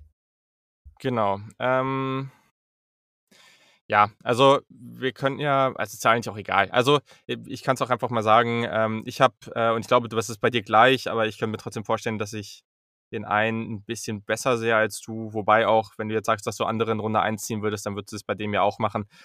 Also, ich habe, äh, Kwity Paye auch so sehr es mir wehtut, äh, von Michigan an 1, ähm, und Gregory Rousseau von Miami, der dieses Jahr auch den Opt-out gewählt hat, an 2. Habe sie aber tatsächlich beide als All-Pro Low End, also eigentlich relativ nah beieinander. Ähm, für mich Kwity Paye halt schon jemand, der einfach so viel mitbringt und trotzdem halt auch einfach schon genug gezeigt hat und Rousseau Ja, ist schon ja. jemand, der schon noch, äh, ja, äh, schon noch roh an manchen Stellen, aber dafür ist halt hier dieser Kandidat, der eben sehr, sehr, sehr, sehr spannende Tools mitbringt. Ähm, ja, fa fangen doch einfach mal mit Rousseau an, was du was du so zu ihm denkst und, äh, dann kann ich noch meinen Senf dazugeben. Der ist einfach auch noch relativ jung. Redshirt. Sophomore, glaube ich auch, ne, beziehungsweise Sophomore und dann Opt-out, ich weiß es gar nicht so genau. Ähm, hat in der Ne, ich glaube, der Highschool war ich glaube, der war der hatte doch diese crazy Saison jetzt als Redshirt Freshman. Stimmt. War das war das nicht so? Ähm, ja, genau. Und jetzt ist es dann die Redshirt Sophomore gewesen, die er äh, Saison gewesen, die er nicht gespielt hat und ja, auch relativ groß, hast recht, ja. 6'7", 6'6", irgendwie 6'6", glaube 265, ich, also äh, sehr, sehr groß, ja. wahnsinnig groß und dafür unfassbar smooth in seinen Bewegungen. Das hat mich unfassbar beeindruckt. Dafür, dass er in der Highschool hauptsächlich Safety und Wide Receiver gespielt hat, versteht er schon relativ gut, wie er sich als Pass Rusher bewegen muss, hat super krass flexible Füße. Beim Fußball sagst du immer so schön, äh, der könnte den Verteidiger auf'm Bierdeckel ausspielen. Jetzt ist er beim Football selbst der Verteidiger, der Offensive Lineman an den, äh, Füßen beziehungsweise an der Nase langführt mit seinen Fußbewegungen. Unfassbar großen Warte, Effort, ich muss mir das er grad kurz vorstellen, wie wie du jemanden an der Nase langziehst mit deinen Fußbewegungen. Ich hatte grad 'n witziges Bild im Kopf, aber ja, mach weiter. Der legt unfassbar viel Effort in jede von seiner, äh, Repetitions. Technisch noch relativ unterentwickelt und in der unteren Körperhälfte noch relativ schmal, aber allein von den puren, ja Tools, die er hat und von der puren Physis mit dem, was er schon gezeigt hat, auch wenn er noch viel mehr zeigen kann, geschuldet dadurch, dass er eben noch so roh und jung ist, ist das für mich einfach einer, den du an dem du nicht vorbeigehen kannst, ja? Also, das ich glaube, der ist ähnlich zu vergleichen, meinetwegen, wenn wir auf die Quarterbacks eben schon angesprochen haben, äh, mit Trey Lance. So, also, von dem hast du noch nicht so Mhm. viel gesehen, aber was der erreichen könnte mit richtigem Coaching, kann wahrscheinlich kein anderer erreichen. Mhm. Ja, voll. Also, habe ich auch hier so stehen, ähm, brutale Größe, Länge gepaart mit super Movement Skills. Ich glaube, das ist das, was ihn am besten beschreibt. Auch hier wieder Closing Speed ist wirklich gut. Finde ich immer sehr, sehr wichtig. Das ist auch das sind auch so die Momente, die mich dann immer so 'n bisschen aus'm Sitz holen so. Also, wo ich dann immer denke so: „Jo, okay, hier haben wir was.“ Ähm, weil, ja, so Explosivität, das ist schon wichtig für so 'n Edge Defender, für 'n Edge Rusher. Ähm ich finde es spannend. Das ganze Thema Leverage ist ja schon sehr, sehr wichtig, äh, für für Edge Defender und auch für für Offensive Liner. Also, je nachdem, wer eben das Leverage dann hat und er hat eben durch seine sehr langen Arme sehr häufig das Leverage und das ist schon mal 'ne gute Ausgangslage. Ähm, ich fand, dass der als Interior Pass Rusher für Guards gar nicht zu stoppen war. Dass das auch noch mal 'ne interessante Art und Weise, wie der eingesetzt werden könnte. Ähm, bringt viel Potenzial als Outside Speed Rusher, musste aber noch 'n bisschen dran arbeiten. Hat er auch einfach nicht oft genug gemacht, meiner Meinung nach. Also, der hätte da viel öfter so agieren können. Äh, klar, so so dieses Ganze, sich nicht so von der Position wegschieben zu lassen, grade gegen den Run, da muss er dran arbeiten und allgemein im Counter Moves. Der der gewinnt auch der gewinnt entweder früh oder gar nicht, habe ich manchmal das Gefühl, ne? Also, es sind so Geschichten, da mu da muss er einfach dran arbeiten. Ähm, das das ist, äh, auch mit in seinem Alter halt einfach schwierig gewesen, aber er er war ja trotzdem sehr, sehr, sehr produktiv. Ich glaube, es waren 15,5 oder 16 Sacks, äh, und, äh, 24 Quarterback Hurries. Also, es war sehr, sehr gut, was er da letztes Jahr gemacht hat. Daher, ich mag den. Wo würdest du den ziehen? Also, wenn man jetzt da kann man ja auch in der 1. Runde mal 'n bisschen konkreter werden. Also, was was, äh, wäre da oder ab ab wo wär's dir zu früh, sagen wir's mal so? Also, zu früh wär's mir in den Top 5. Zu spät, glaube ich oder was heißt zu spät? Alle, die ihn nach Top 20 bekommen, haben Glück. Interesting. Ja, okay, dann sind wir uns da auch einig. Ich habe Top 10 Ceiling, Floor ist Top 20, also viel mehr sehe ich auch nicht. ja, ich weiß nicht. Also d gefühlt ist das so 'n Spieler, der mit der Länge, mit dem Potenzial halt einfach nicht später geht, so. Also, da das ist ja immer das Interessante, das kenne ich auch aus der NBA sehr, sehr gut, weil da war es immer so, es gab teilweise Spieler, die auch irgendwo in Europa gespielt haben oder die gar nicht in Euro oder nicht mal in Europa, sondern die vielleicht auch irgendwie das ganze Jahr ausgesetzt haben, über die man sehr, sehr wenig wusste. Aber man wusste, dass da extremes physisches Talent, tolle Länge und so was da war. Und oftmals wusste man sehr wenig und trotzdem wurden die dann einfach super früh gezogen, weil man will sich das nicht durch die man man man will das nicht verpassen. Und deswegen glaube ich, dass das hier so 'n Kandidat sein kö vielleicht ist das auch 'n Kandidat wie bei den Saints vor 'n paar Jahren, wo die dann auch mal, äh, hier für 'n Davenport, so hieß er doch, ne, ähm, Max da hochgetradet ja, sind. mhm. Genau, ne? Also, kann kann ich auch sehen, ne? Also, why not? Also, ist auf jeden Fall jemand mit sehr, sehr viel Talent. Absolut.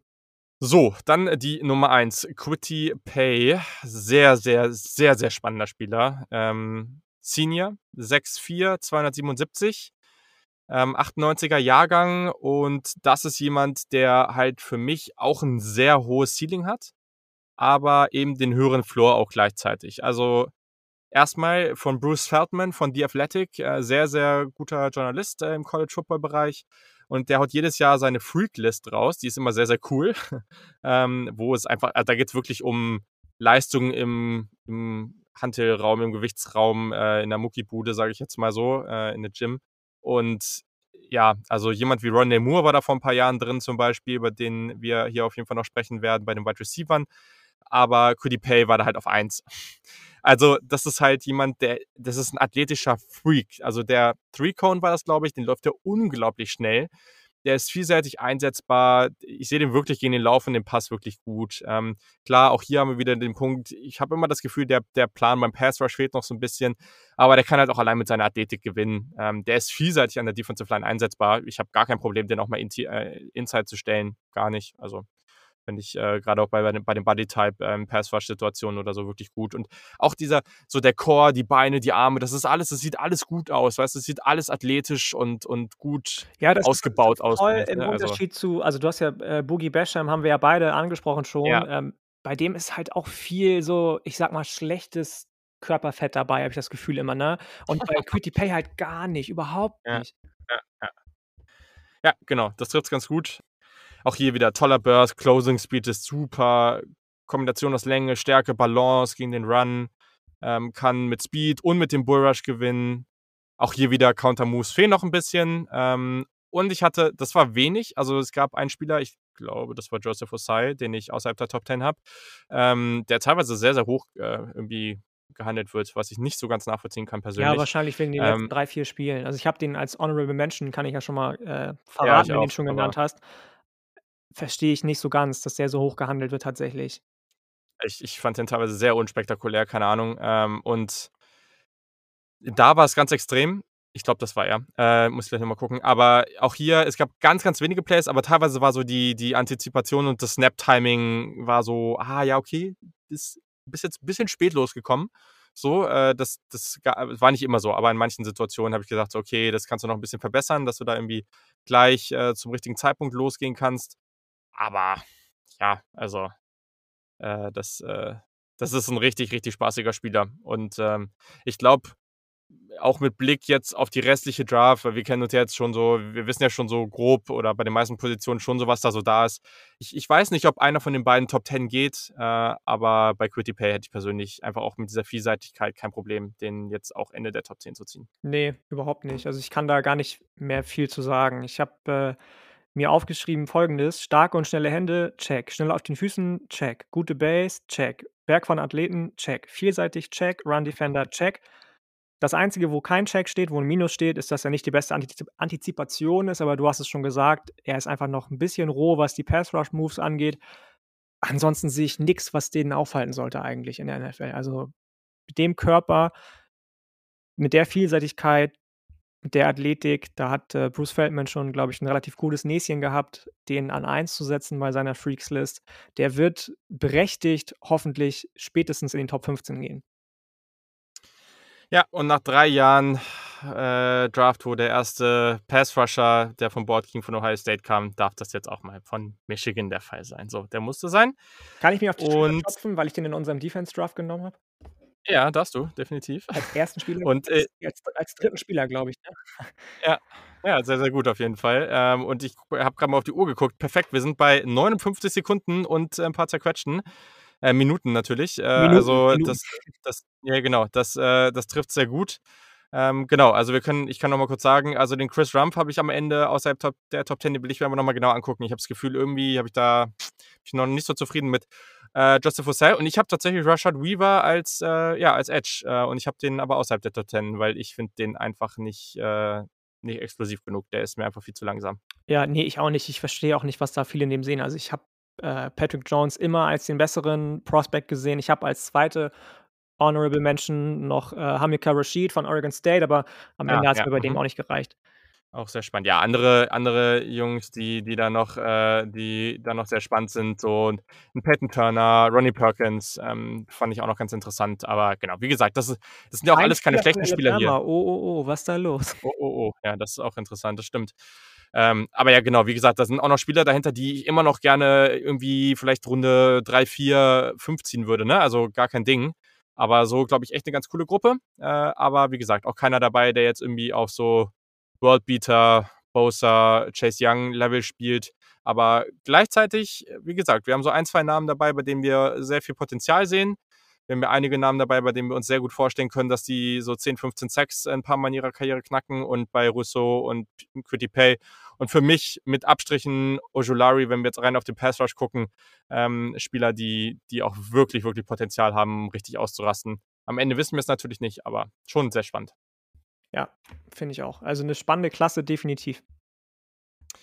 Sehr, sehr gut. Ja, also, äh, wie geht's weiter? Also, bevor wir jetzt, es geht nämlich noch weiter, ne? Team Needs kommen noch, also noch nicht ausschalten, ganz, ganz wichtig. Wie geht's weiter? Wir werden innerhalb der nächsten Wochen noch eine Folge machen, wo wir ein bisschen mehr so Bird's Eye äh, View auf, auf Draft und NFL-Themen machen mit einem tollen Gast. Also da sprechen wir gerade noch über einen Termin.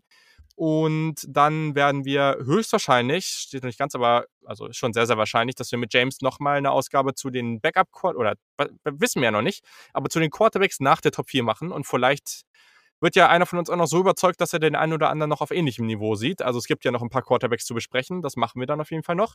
Und genau, dann geht's weiter. Also wir besprechen alle Positionen. Es wird vielleicht auch die eine oder andere Position geben, bei der wir sagen, ja, die, die packen wir zusammen. Vielleicht machen wir äh, Offensive Tackle ist sehr tief. Die werden wir als einzelne Klasse machen. Ähm, aber wenn wir vielleicht sagen Tight End und ähm, Interior Offensive Line als, als eine Folge ähm, und wir machen vielleicht, weiß ich nicht, Linebacker, also Off-Ball-Linebacker und äh, Interior ähm, Defensive Line eine Folge oder irgendwie so. Müssen wir mal schauen, wie wir das hin, hinkriegen. Aber dann werden wir eigentlich ganz gut durchkommen und werden dann, ja, mal gucken. Ende März vielleicht so durch sein.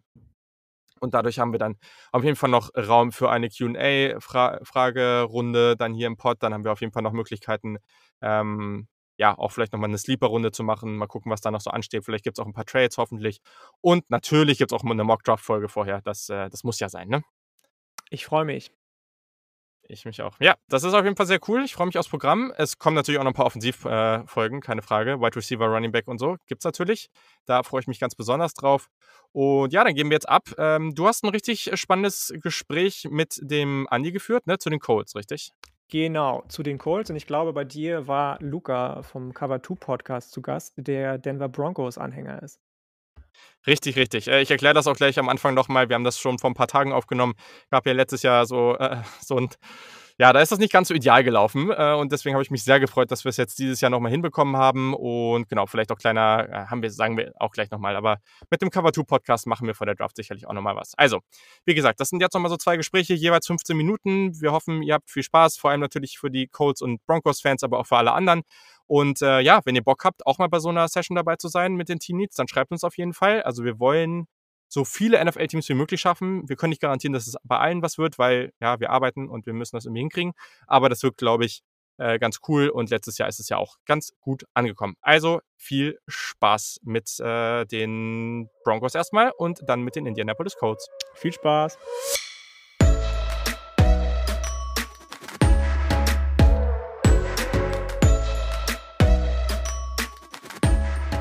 So, ich äh, freue mich jetzt an dieser Stelle sehr, weil das Ganze hat auch eine kleine Vorgeschichte. Also erstmal, wir starten wieder mit den Team Needs und das Ganze wurde ja letztes Jahr schon recht ausführlich gemacht hier im Podcast, also mit vielen, vielen Teams, mit vielen, vielen Fans von Teams.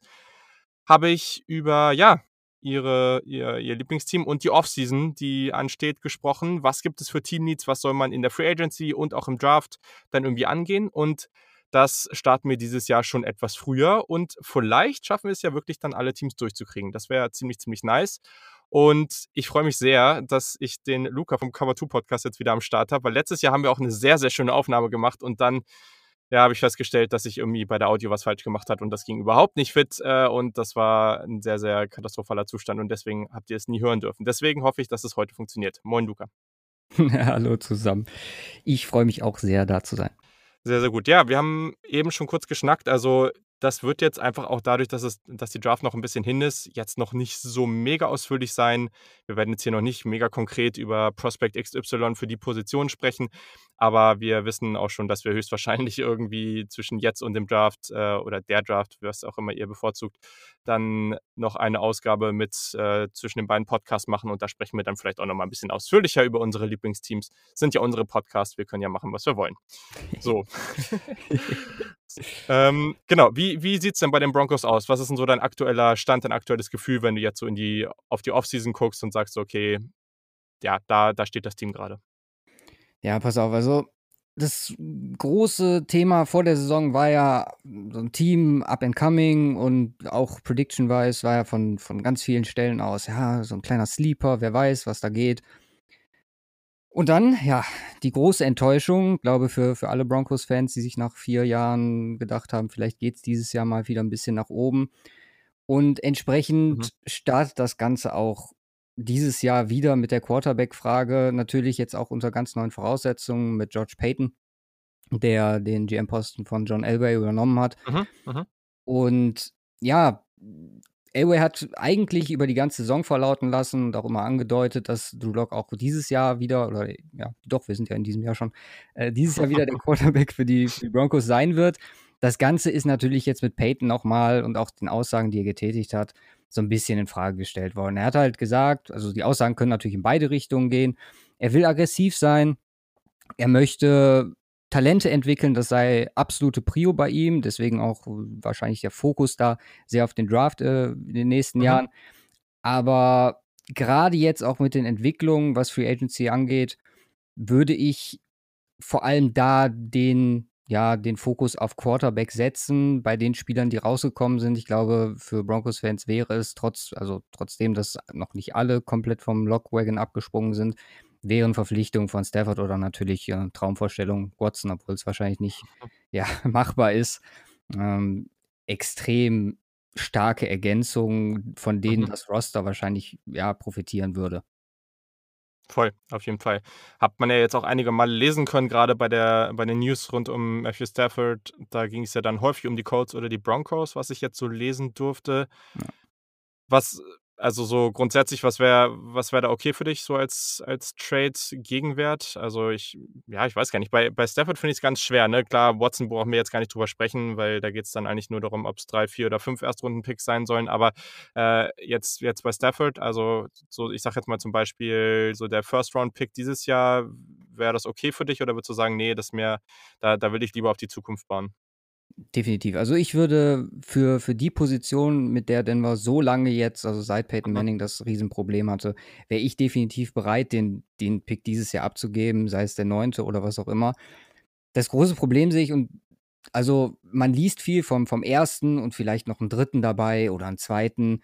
Ich habe letztens eine relativ, ja, für mich realistischere Einschätzung von Benjamin Albrighton zum Beispiel gesehen, der sagte, man solle mhm. sich wahrscheinlich eher am Jamal Adams Trade orientieren ne, bei den Jets äh, zu den Seahawks ja. mit mehreren First-Round-Picks, also dass es da startet, weil ich meine, den, den Value hat Stafford schon und gerade bei der Situation, in der wir uns jetzt befinden, sind ja zig Teams, die irgendwie, klar Voll, sind auch ja. viele verfügbar, ne? Wens etc., könnten ja theoretisch auch Trade-Möglichkeiten sein, aber meiner Meinung nach werden die Teams, die ihre Quarterbacks loswerden wollen, auch einen sehr guten Preis dieses Jahr dafür bekommen. Davon sollten wir alle ausgehen ist so spannend, was äh, ja auf dem Quarterback-Markt in der NFL passiert. So viele Teams, die auf einmal wieder Needs haben und ja. Ja, dann diese Draft und dann diese Free Agency Klasse und Spieler, die auf dem oder angeblich auf dem Trademarkt sind. Bei Watson ist ja alles irgendwie ein bisschen verrückt, aber ja, sehr, sehr interessant. Also, du hast es gerade schon angesprochen, nur damit ihr einmal die Info habt, ähm, Denver hat in der ersten Runde den neunten Pick, dann den 40., dann 71 und insgesamt sind das Ganze neun Picks und drei davon sind in der siebten Runde. Also, da kann man am Ende ja, einfach nochmal ein bisschen schauen, welche, ich sag mal, Priority Free Agents oder Undrafted Free Agents man den anderen wegschnappen möchte. Eigentlich auch ganz, äh, ganz spannend. Also man ist grundsätzlich in einer sehr soliden bis überdurchschnittlichen Lage mit, mit der diesjährigen Draft. Ich glaube, das kann man so schon sagen. Ähm, jetzt auf die Free Agency geschaut, hast du da vielleicht ein konkretes Target sonst noch, jetzt unabhängig von den Quarterbacks oder, oder eine allgemeine Position, wo du sagst, ja, die möchte ich gerne auch ja, mit, mit NFL-Veterans abgedeckt haben? Tatsächlich ist es in Denver aktuell so, wir befinden uns jetzt ja noch relativ früh, die Saison ist ja noch nicht ganz zu Ende, mhm. aber mhm. also ein konkretes Target an sich hätte ich jetzt noch nicht. Das mhm. Ding ist, das wird sich alles nach den ja, nach der Entwicklung, wie sie mit den Spielern aktuell umgehen, weil das Roster an sich ist eigentlich sehr vernünftig aufgestellt. Das muss man ja sagen, die haben das in den letzten zwei Jahren sehr gut, vor allem durch den Draft, umgebogen bekommen. Aber du hast halt jetzt die Fragezeichen bei Von Miller. Gerade auch mit der, ja, mit den komischen Umständen, die sich da im Moment um ihn ja ringen. Ich meine, so selten, dass sowas, also, ne, ich weiß nicht, ob du es mitbekommen hast, aber mhm. ähm, da waren irgendwelche Vorwürfe auch von wegen häuslicher Gewalt und so. Mhm. Und äh, da ist bisher noch nichts, das ist jetzt mittlerweile schon zehn Tage her, es ist mittlerweile nichts rausgekommen, das ist ziemlich ungewöhnlich, meiner Meinung nach, für die NFL. Dann hast du ja. die große Frage Justin Simmons, ähm, Philip Lindsay, AJ Johnson, Kareem Jackson, Tim Patrick, Depth Pieces wie Tachu Bosby. Ähm, O-Line ist quasi komplett Depth äh, nächstes Jahr weg, theoretisch, wenn man da nichts tut, äh, vertragsmäßig. Also da wird man sich entscheiden müssen, ob man mit den Spielern weitermachen möchte und zu welchem Preis ist es möglich. Mhm. Und entsprechend dann auch daraufhin reagieren und in der Free Agency gucken, was man ersetzen muss, weil, und das ist, glaube ich, mit das größte Problem, was Denver in den letzten Jahren hatte. Klar, Verletzungspech ist immer scheiße, aber das Ding ist, wenn du das nicht mindestens adäquat ersetzen kannst, und gerade die Depth in Denver war immer ein sehr, sehr großes Problem in den letzten Jahren. Ich meine, man holt dann Will Parks letztes Jahr Ende der Saison wieder und es war eine echte Bereicherung. Da sieht man mal, wie das Verhältnis ist. Borsby, der zwischenzeitlich bei den Cardinals war, kommt dann zurück, ist äh, auf einmal wieder Stammverteidiger, das Stammcornerback. Und äh, ja, da, da wird Denver auf jeden Fall auch Free Agency technisch was tun müssen, weil das kannst du nicht durch Viert-, Fünft-Runden-Picks auffangen. Diese, diese mhm. Mangel mhm. an Depths im, im Kader aktuell. Voll. Ja, aber es ist ganz spannend. Also, äh, kleiner Einblick jetzt hinter die Kulissen. Wir nehmen das Ganze auf, bevor die, die eigentliche Folge aufgenommen wurde. Bin jetzt auch noch nicht ganz durch mit, mit allen Edge-Spielern, aber ist natürlich ganz interessant, weil wir in der heutigen Folge dann über die Edge-Spieler gesprochen haben werden. Und das ist natürlich durchaus interessant. Also, wenn wir jetzt mal davon ausgehen, dass der Erstrunden-Pick weggetradet wurde, glaube ich trotz alledem, dass diese Edge-Klasse ja dann auch ein gewisses Potenzial hat äh, oder eine gewisse Tiefe mitbringt, dass man zum Beispiel an dem 40. Pick äh, dann, dann da eben auch zuschlagen könnte. Und wäre wär das jetzt sowas, wo du sagst, so, jo, okay, da könnte man in, in der Draft vielleicht auch drauf gucken? Oder ja, ist natürlich jetzt ein bisschen schwierig mit Von Miller, aber ich glaube, das macht ja in dem Sinne oder ja, ist es, ist es wahrscheinlich sinnvoll, dass was jetzt auch immer mit ihm passiert, ich weiß jetzt nicht, ob man in der Free Agency dazu schlagen sollte, weil dann hast du potenziell, wenn jetzt alles cool mit ihm ist oder da jetzt doch nicht irgendwie was äh, Schlimmeres passieren sollte oder er eine Strafe bekommen sollte, dass, äh, dann hast du auf einmal da zwei höhere Verträge dann irgendwie auf der Position. Ähm, vielleicht dann halt einfach schon seinen potenziellen Nachfolger da zu draften und, und dann sich dadurch auch ein bisschen Tiefe für das nächste Jahr zu geben.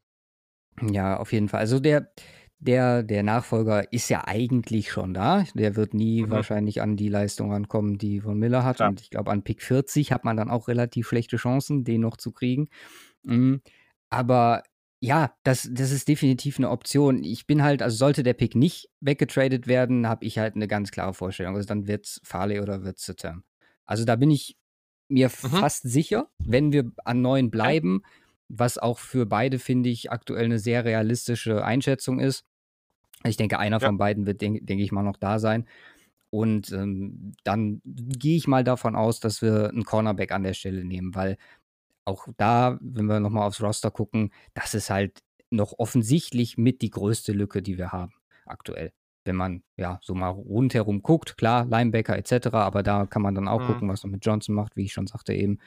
Ähm, aber gerade Secondary, auch mit Kareem Jackson, der eventuell ne, einiges an Geld frei machen kann. Da, da, also für mich ist aktuell relativ klar, wenn wir an neun picken, so, sollte es ein Cornerback sein.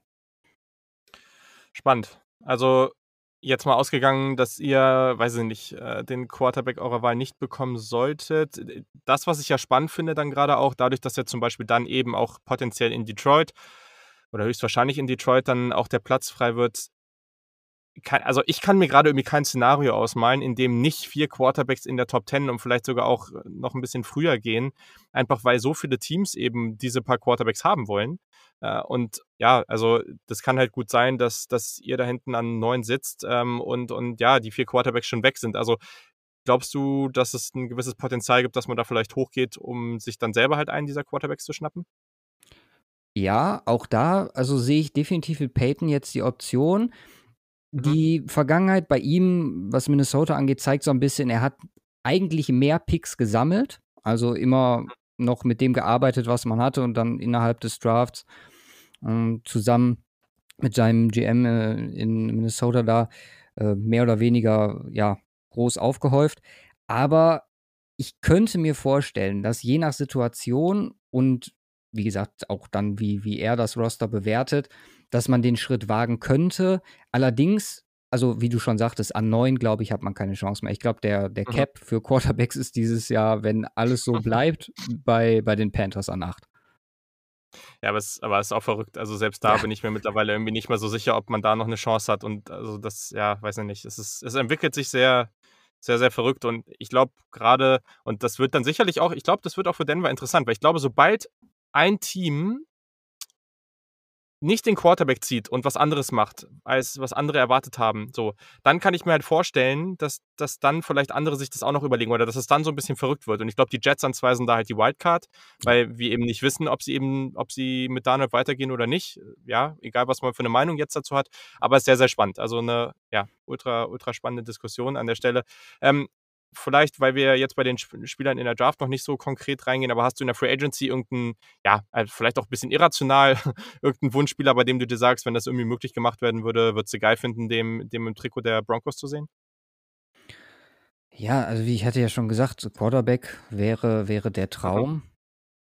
Mhm. Ähm, Ansonsten, ich sehe halt wirklich nicht, dass da also, da müsste man sich schon von Spielern trennen, also Ja. definitiv. Und das wäre halt teilweise also sagen wir mal, man trennt sich jetzt, weil man es einfach kann, hm, von Kareem Jackson und behält damit Justin Simmons, dann brauchst du aber da den Ersatz. Ja. Dann gleiche gleiche Situation zum Beispiel hast du, wenn du mal aufs, äh, auf den Cap guckst, äh, Jurel Casey und AJ Bouye kannst du theoretisch umsonst cutten. Aber da also ohne ne, ah. Dead Money zu haben. Da brauchst du dann entsprechend auf den Positionen und äh, das wäre vielleicht ein Punkt D-Line, wo man sagen könnte, okay, wenn man sich jetzt von Casey trennt, weil ansonsten ist die D-Line ja set, und dass man da ansetzt, sehe ich jetzt aber eigentlich, ja, also mhm. ich finde, man sollte sich schon auf die Position konzentrieren, die ich jetzt gerade genannt hatte. Also je nach Situation, ne, Edge, auf jeden Fall Cornerback, sei es Free Agency oder Draft. Hm, aber Cornerbacks weiß ich auch gar nicht, wie viele da dieses Jahr auf den Markt kommen. Also, hm.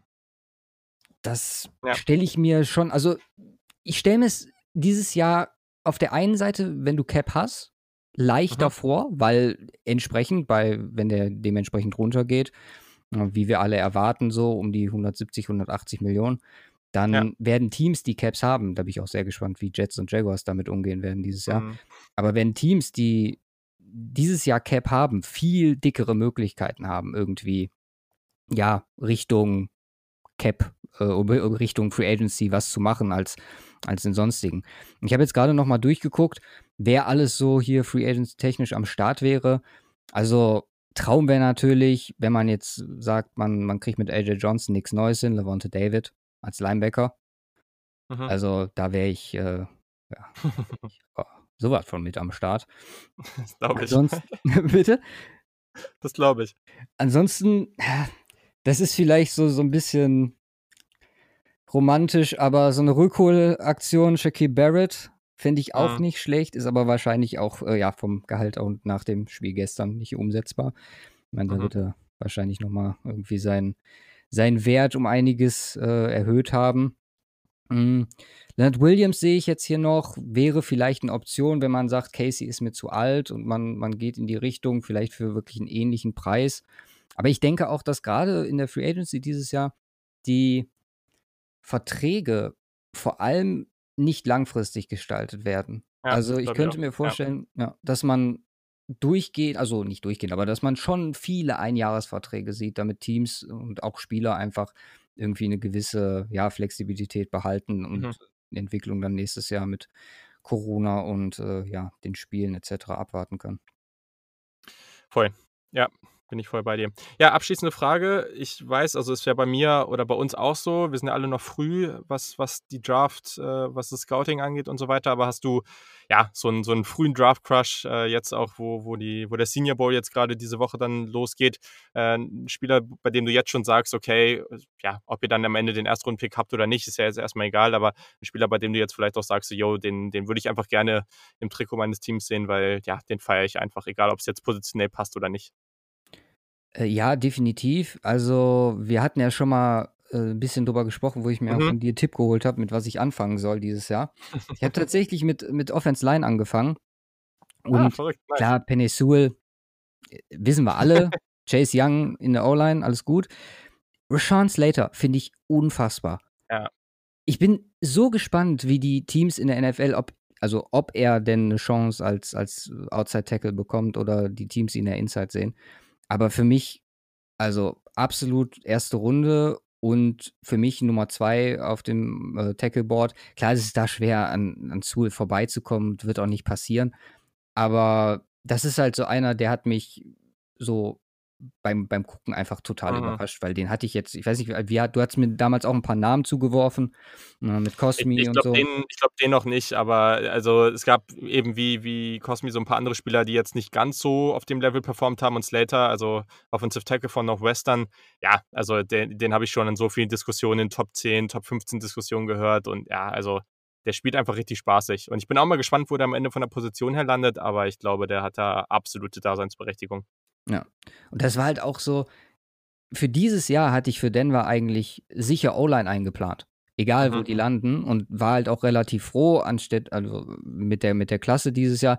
Und dann legt Garrett Bolster diese Wahnsinnssaison hin und kriegt da den, den dicken Vertrag noch. Wer hätte denn, also damit hat, glaube ich, keiner wirklich gerechnet. Nee, nee. Deswegen, ja, O-Line ist so ein bisschen äh, mein, mein Lieblingskind dieses Jahr im Draft, aber ja, für, für Denver, glaube ich, nach den Entwicklungen, obwohl man eventuell, je nachdem, wie man sich entscheidet, da würde man dann aber einiges an, an Cap fressen müssen, ähm, wenn man sich von Jawan James trennt, der jetzt ja zwei Jahre nicht gespielt mhm. hat, ein Jahr verletzt und jetzt mit dem Opt-out dieses Jahr. Wer weiß, vielleicht, vielleicht doch eine Option, vielleicht kriege ich ja doch einen von denen. Sehr gut. Sehr, sehr schön. Perfekt, cool. Ja, wir haben ja schon gesagt, es wird bis zum Draft dann auch noch eine Ausgabe ein bisschen länger geben, wo wir dann nochmal über Draft-Themen schnacken. Aber genau, ihr findet Twitter-Handle und alles weitere auf jeden Fall von Luca in den Show Notes. Auf jeden Fall folgen. Und ja, vielen Dank, dass du dir für diese kurze Ausgabe hier Zeit genommen hast. Gerne, gerne, immer doch.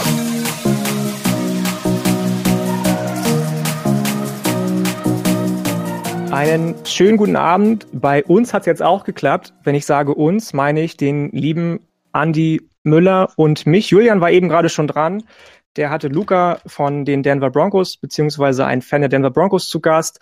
Ähm, heute sprechen wir noch über ein anderes Team, ganz, ganz kurz. Und das sind die Indianapolis Colts. Hallo Andy, schön, dass du da bist.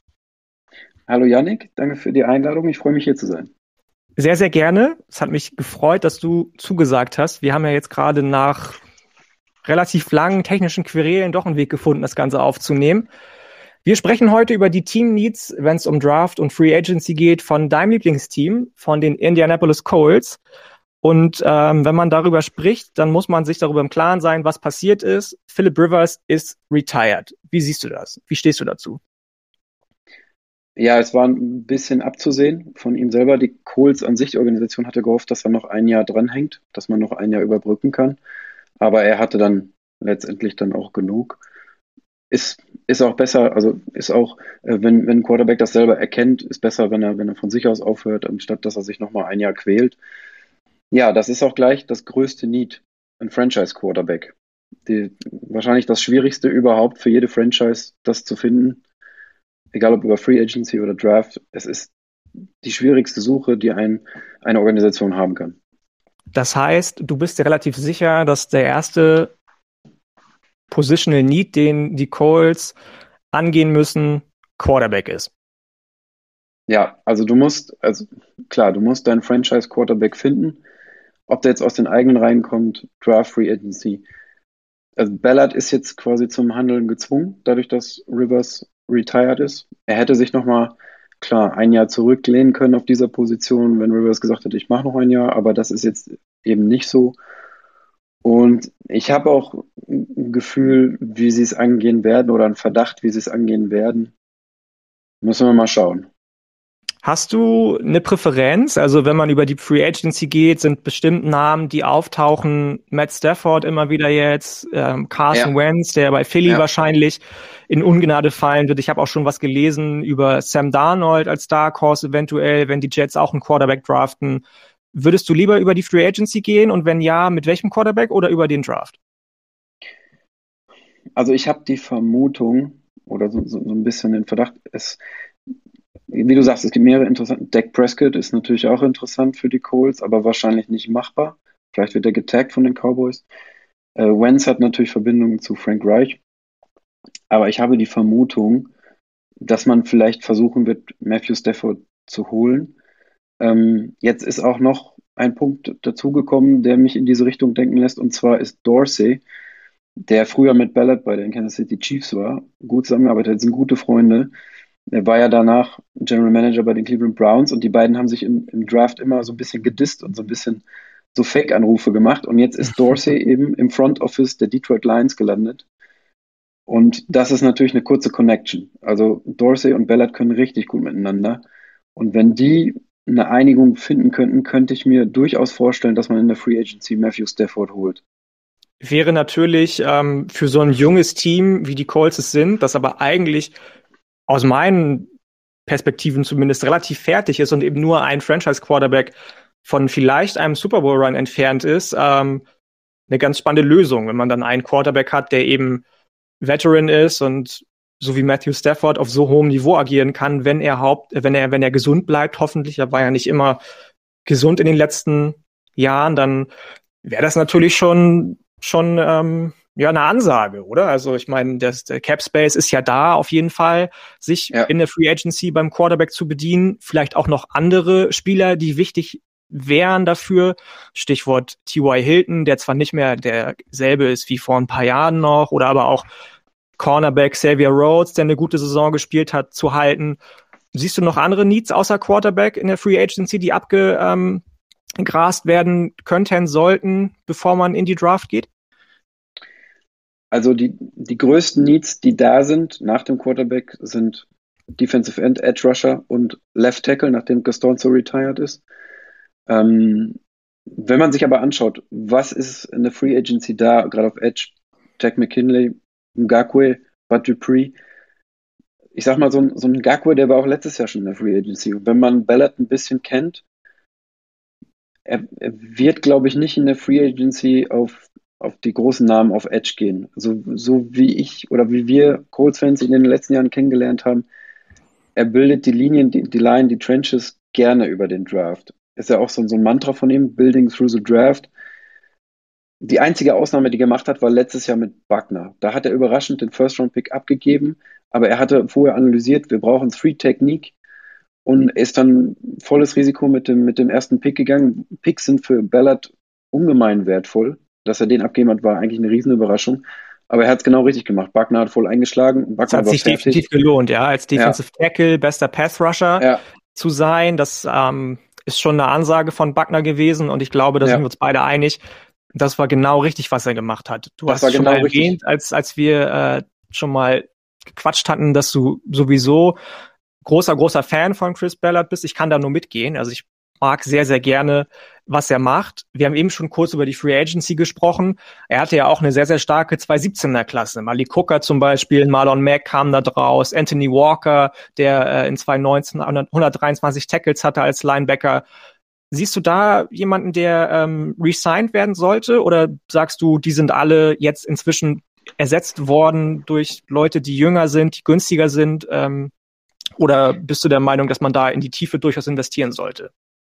Also tatsächlich ist sogar die 17er Klasse seine schwächste äh, Draft Class, wenn man, wenn man so schaut, weil ähm, damals hatte er auch, das war sein erstes Jahr, er hatte noch nicht sein komplettes Team zusammen und er musste jetzt quasi ad hoc draften. Ähm, ja, Malek Kuka ist leider nicht so eingeschlagen für einen First-Round-Pick, wie er hätte sollen, hatte auch ein bisschen Verletzungspech. Ich kann mir fast nicht vorstellen, dass Hooker resigned wird. Ähm, aber Ballard hat immer ein Händchen für späte Runden. Und du hast ihn angesprochen, Anthony, Anthony Walker. Er wird Walker auf jeden Fall, glaube ich, wird er verlängern. Der ist eine Bank auf Linebacker. Der wird Fünf auf jeden Runden Pick gewesen, glaube ich, ne? Und für den Lockerroom soll er auch relativ wichtig sein, was ich ja. gehört habe. Also den würde ich auf jeden Fall auch, da würde ich dir zustimmen, den würde ich gerne weiter Steht. bei den, bei den Colts sehen. Ähm, wir haben eben schon kurz über Quarterbacks gesprochen. Du sagst, du möchtest gerne oder würdest es präferieren, wenn ein Quarterback in der Free Agency ja schon adressiert wird. Wenn man also einen Quarterback im Draft nehmen würde, man ist ja an 21 erst dran. Ja. Siehst du Potenzial, dass Ballard hochtradet? Also die beiden, die passen würden zu, zu Ballard, zu den Colts, zu dem System, wären Trey Lance und Zach Wilson. Ähm, die würden reinpassen ins Team, aber die, wie du sagst, gehen wahrscheinlich sehr weit oben weg. Ballard ist eigentlich nicht dafür bekannt, dass er auch in der ersten Runde hochtradet. Das, auf 21 ist er eher so ein Typ, der downtradet, um mehr Player zu akquirieren. Deswegen, also es wäre ein sehr, sehr überraschender Move für die Colts. Das, das würden sie aber angehen, könnte ich mir vorstellen, wenn sie in der Free Agency nicht ihren entsprechenden Quarterback kriegen. Wenn Stafford woanders hingeht, wenn wenn nicht passt oder sie ihn nicht haben wollen und es ist in der Free Agency keiner akquiriert worden, dann wäre es durchaus möglich, dass Bella zum ersten Mal, seit er bei den Colts ist, auch in, in, in der ersten Runde hochtradet und dann, glaube ich, würde er Lance oder Wilson anvisieren. Ich glaube nicht, dass er... Entschuldigung? Ja. Ne, mach du? Ich glaube nicht, dass er Fields mag. Das ist nicht so sein, sein Typ Quarterback. Und Lawrence ist außer Reichweite. Das ja, da sind wir uns, glaube ich, einig. Also ja. wenn an eins nicht von den Jaguars Lawrence genommen wird, dann, dann weiß ich auch nicht. Er hat ja selbst schon gesagt, das war in einem Interview, das er bei The Athletic gegeben hat, dass es nicht mal sicher ist, dass der Quarterback, den du in der ersten Runde ziehst, auch der Quarterback ist, der dich zum Erfolg führt. Ja, danach gab es ja. noch einen Artikel von The Athletic darauf bezogen, wo sie aufgelistet haben, die Quarterbacks, die in der ersten Runde gezogen wurden in den letzten zehn Jahren in der NFL. Davon sind 17, 34 waren es, also die Hälfte inzwischen Starter, die andere Hälfte aber gar nicht gewesen oder nicht mehr. Ja, ja und nur einer von denen wurde außerhalb der Top 15 gezogen, nämlich Lamar Jackson. Also es ist ja 50-50 und an der Position, an der die Colts sind eventuell oder wahrscheinlich sowieso unrealistisch, wenn man den Statistiken glaubt, dass man da den Franchise Quarterback findet. Ja. Es gibt natürlich immer Ausnahmen, Überraschungen, gar keine Frage, aber ich glaube, du hast es schon gesagt, er wird ähm, über die Free Agency gehen. Wenn er über die Free Agency geht, wo ja. siehst du den neben Offensive Tackle und Defensive End drittgrößten Draft-Need. Ihr habt ja drei Picks in den ersten drei Runden, 21, 54 ja. und 84. Was wäre die dritte Position, die du adressieren würdest? Cornerback. Auf jeden Cornerback. Fall Cornerback. Wir haben zwar Kenny Moore, den zweiten, und wir hatten jetzt Xavier Rhodes für ein Jahr, den man durchaus auch in der Free Agency kann man ruhig mal verlängern. Für ein Jahr nochmal so ein Jahreskontrakt, der, der hat sich ja ganz gut gemacht. Aber langfristig musste natürlich auf Cornerback was passieren. Ähm, ja, so wie ich Ballard kenne, die ersten Runden werden meistens die Trenches sein. Wenn es jetzt nicht der Quarterback ist, dann sind, ich sag mal, Edge und Left Tackle vielleicht bedient. Dann bist du in der dritten Runde bei Cornerback. Ja, was ist dann noch übrig?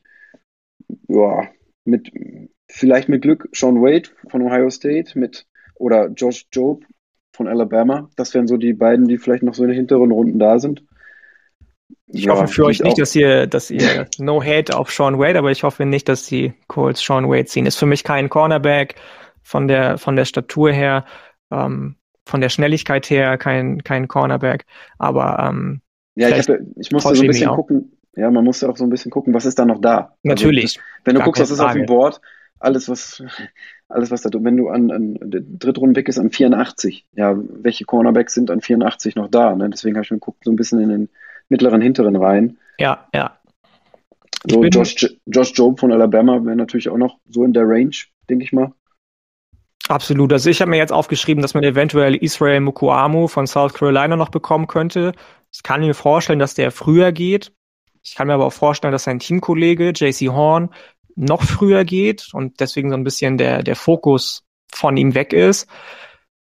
Neben den beiden Cornerbacks, die du jetzt gerade schon genannt hast, gibt es ähm, auf Offensive Tackle oder Edge, gibt es da irgendwelche Spieler, bei denen du sagst, boah, wenn die bei den Colts landen würden, egal jetzt an welcher Position, ob es durch Uptrade, Downtrade ist, die würde ich gerne bei uns sehen?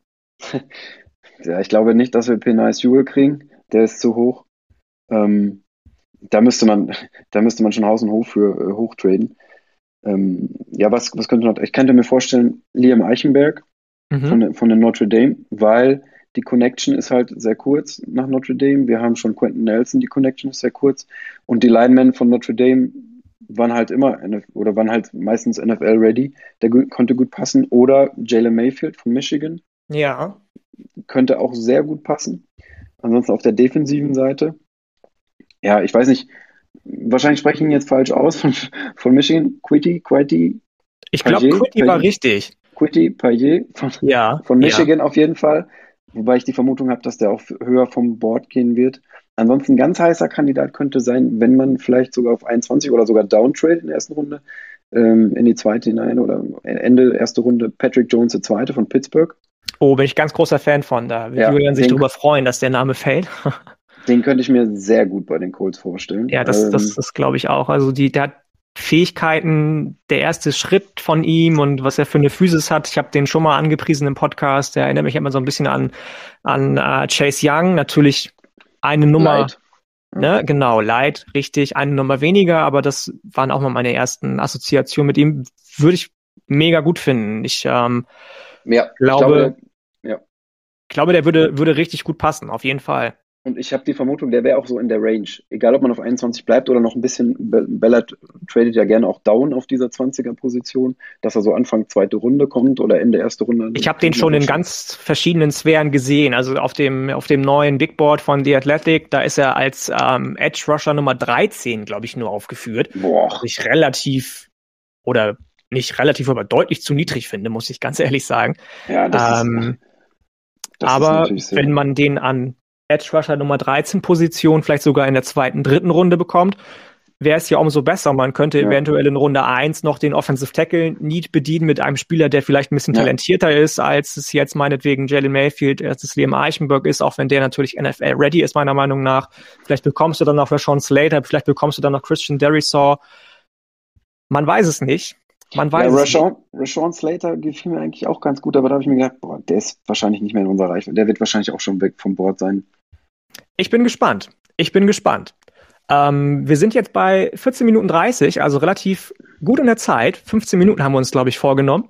Genau. Ähm, erstmal danke für deine Zeit. Danke für deine lange, lange Zeit mehr als 15 Minuten wegen unserer gerne, gerne. technischen Probleme.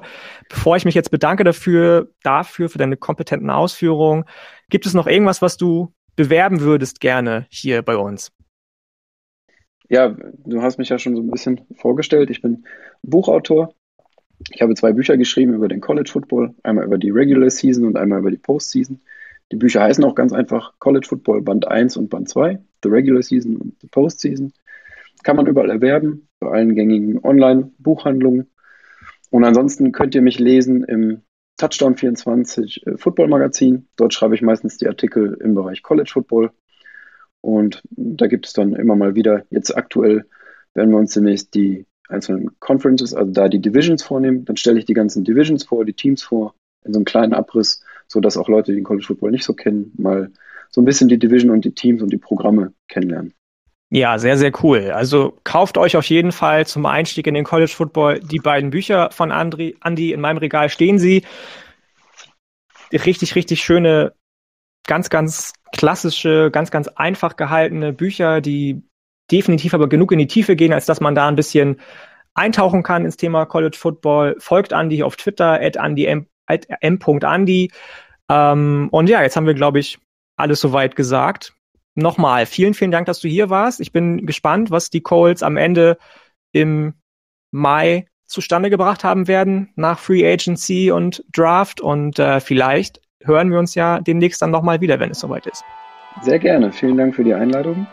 Sehr, sehr gerne. Ich wünsche dir noch einen schönen Abend und äh, auf bald. Bleib gesund. Schönen Abend noch. Danke Tschüss. dir auch. Ciao.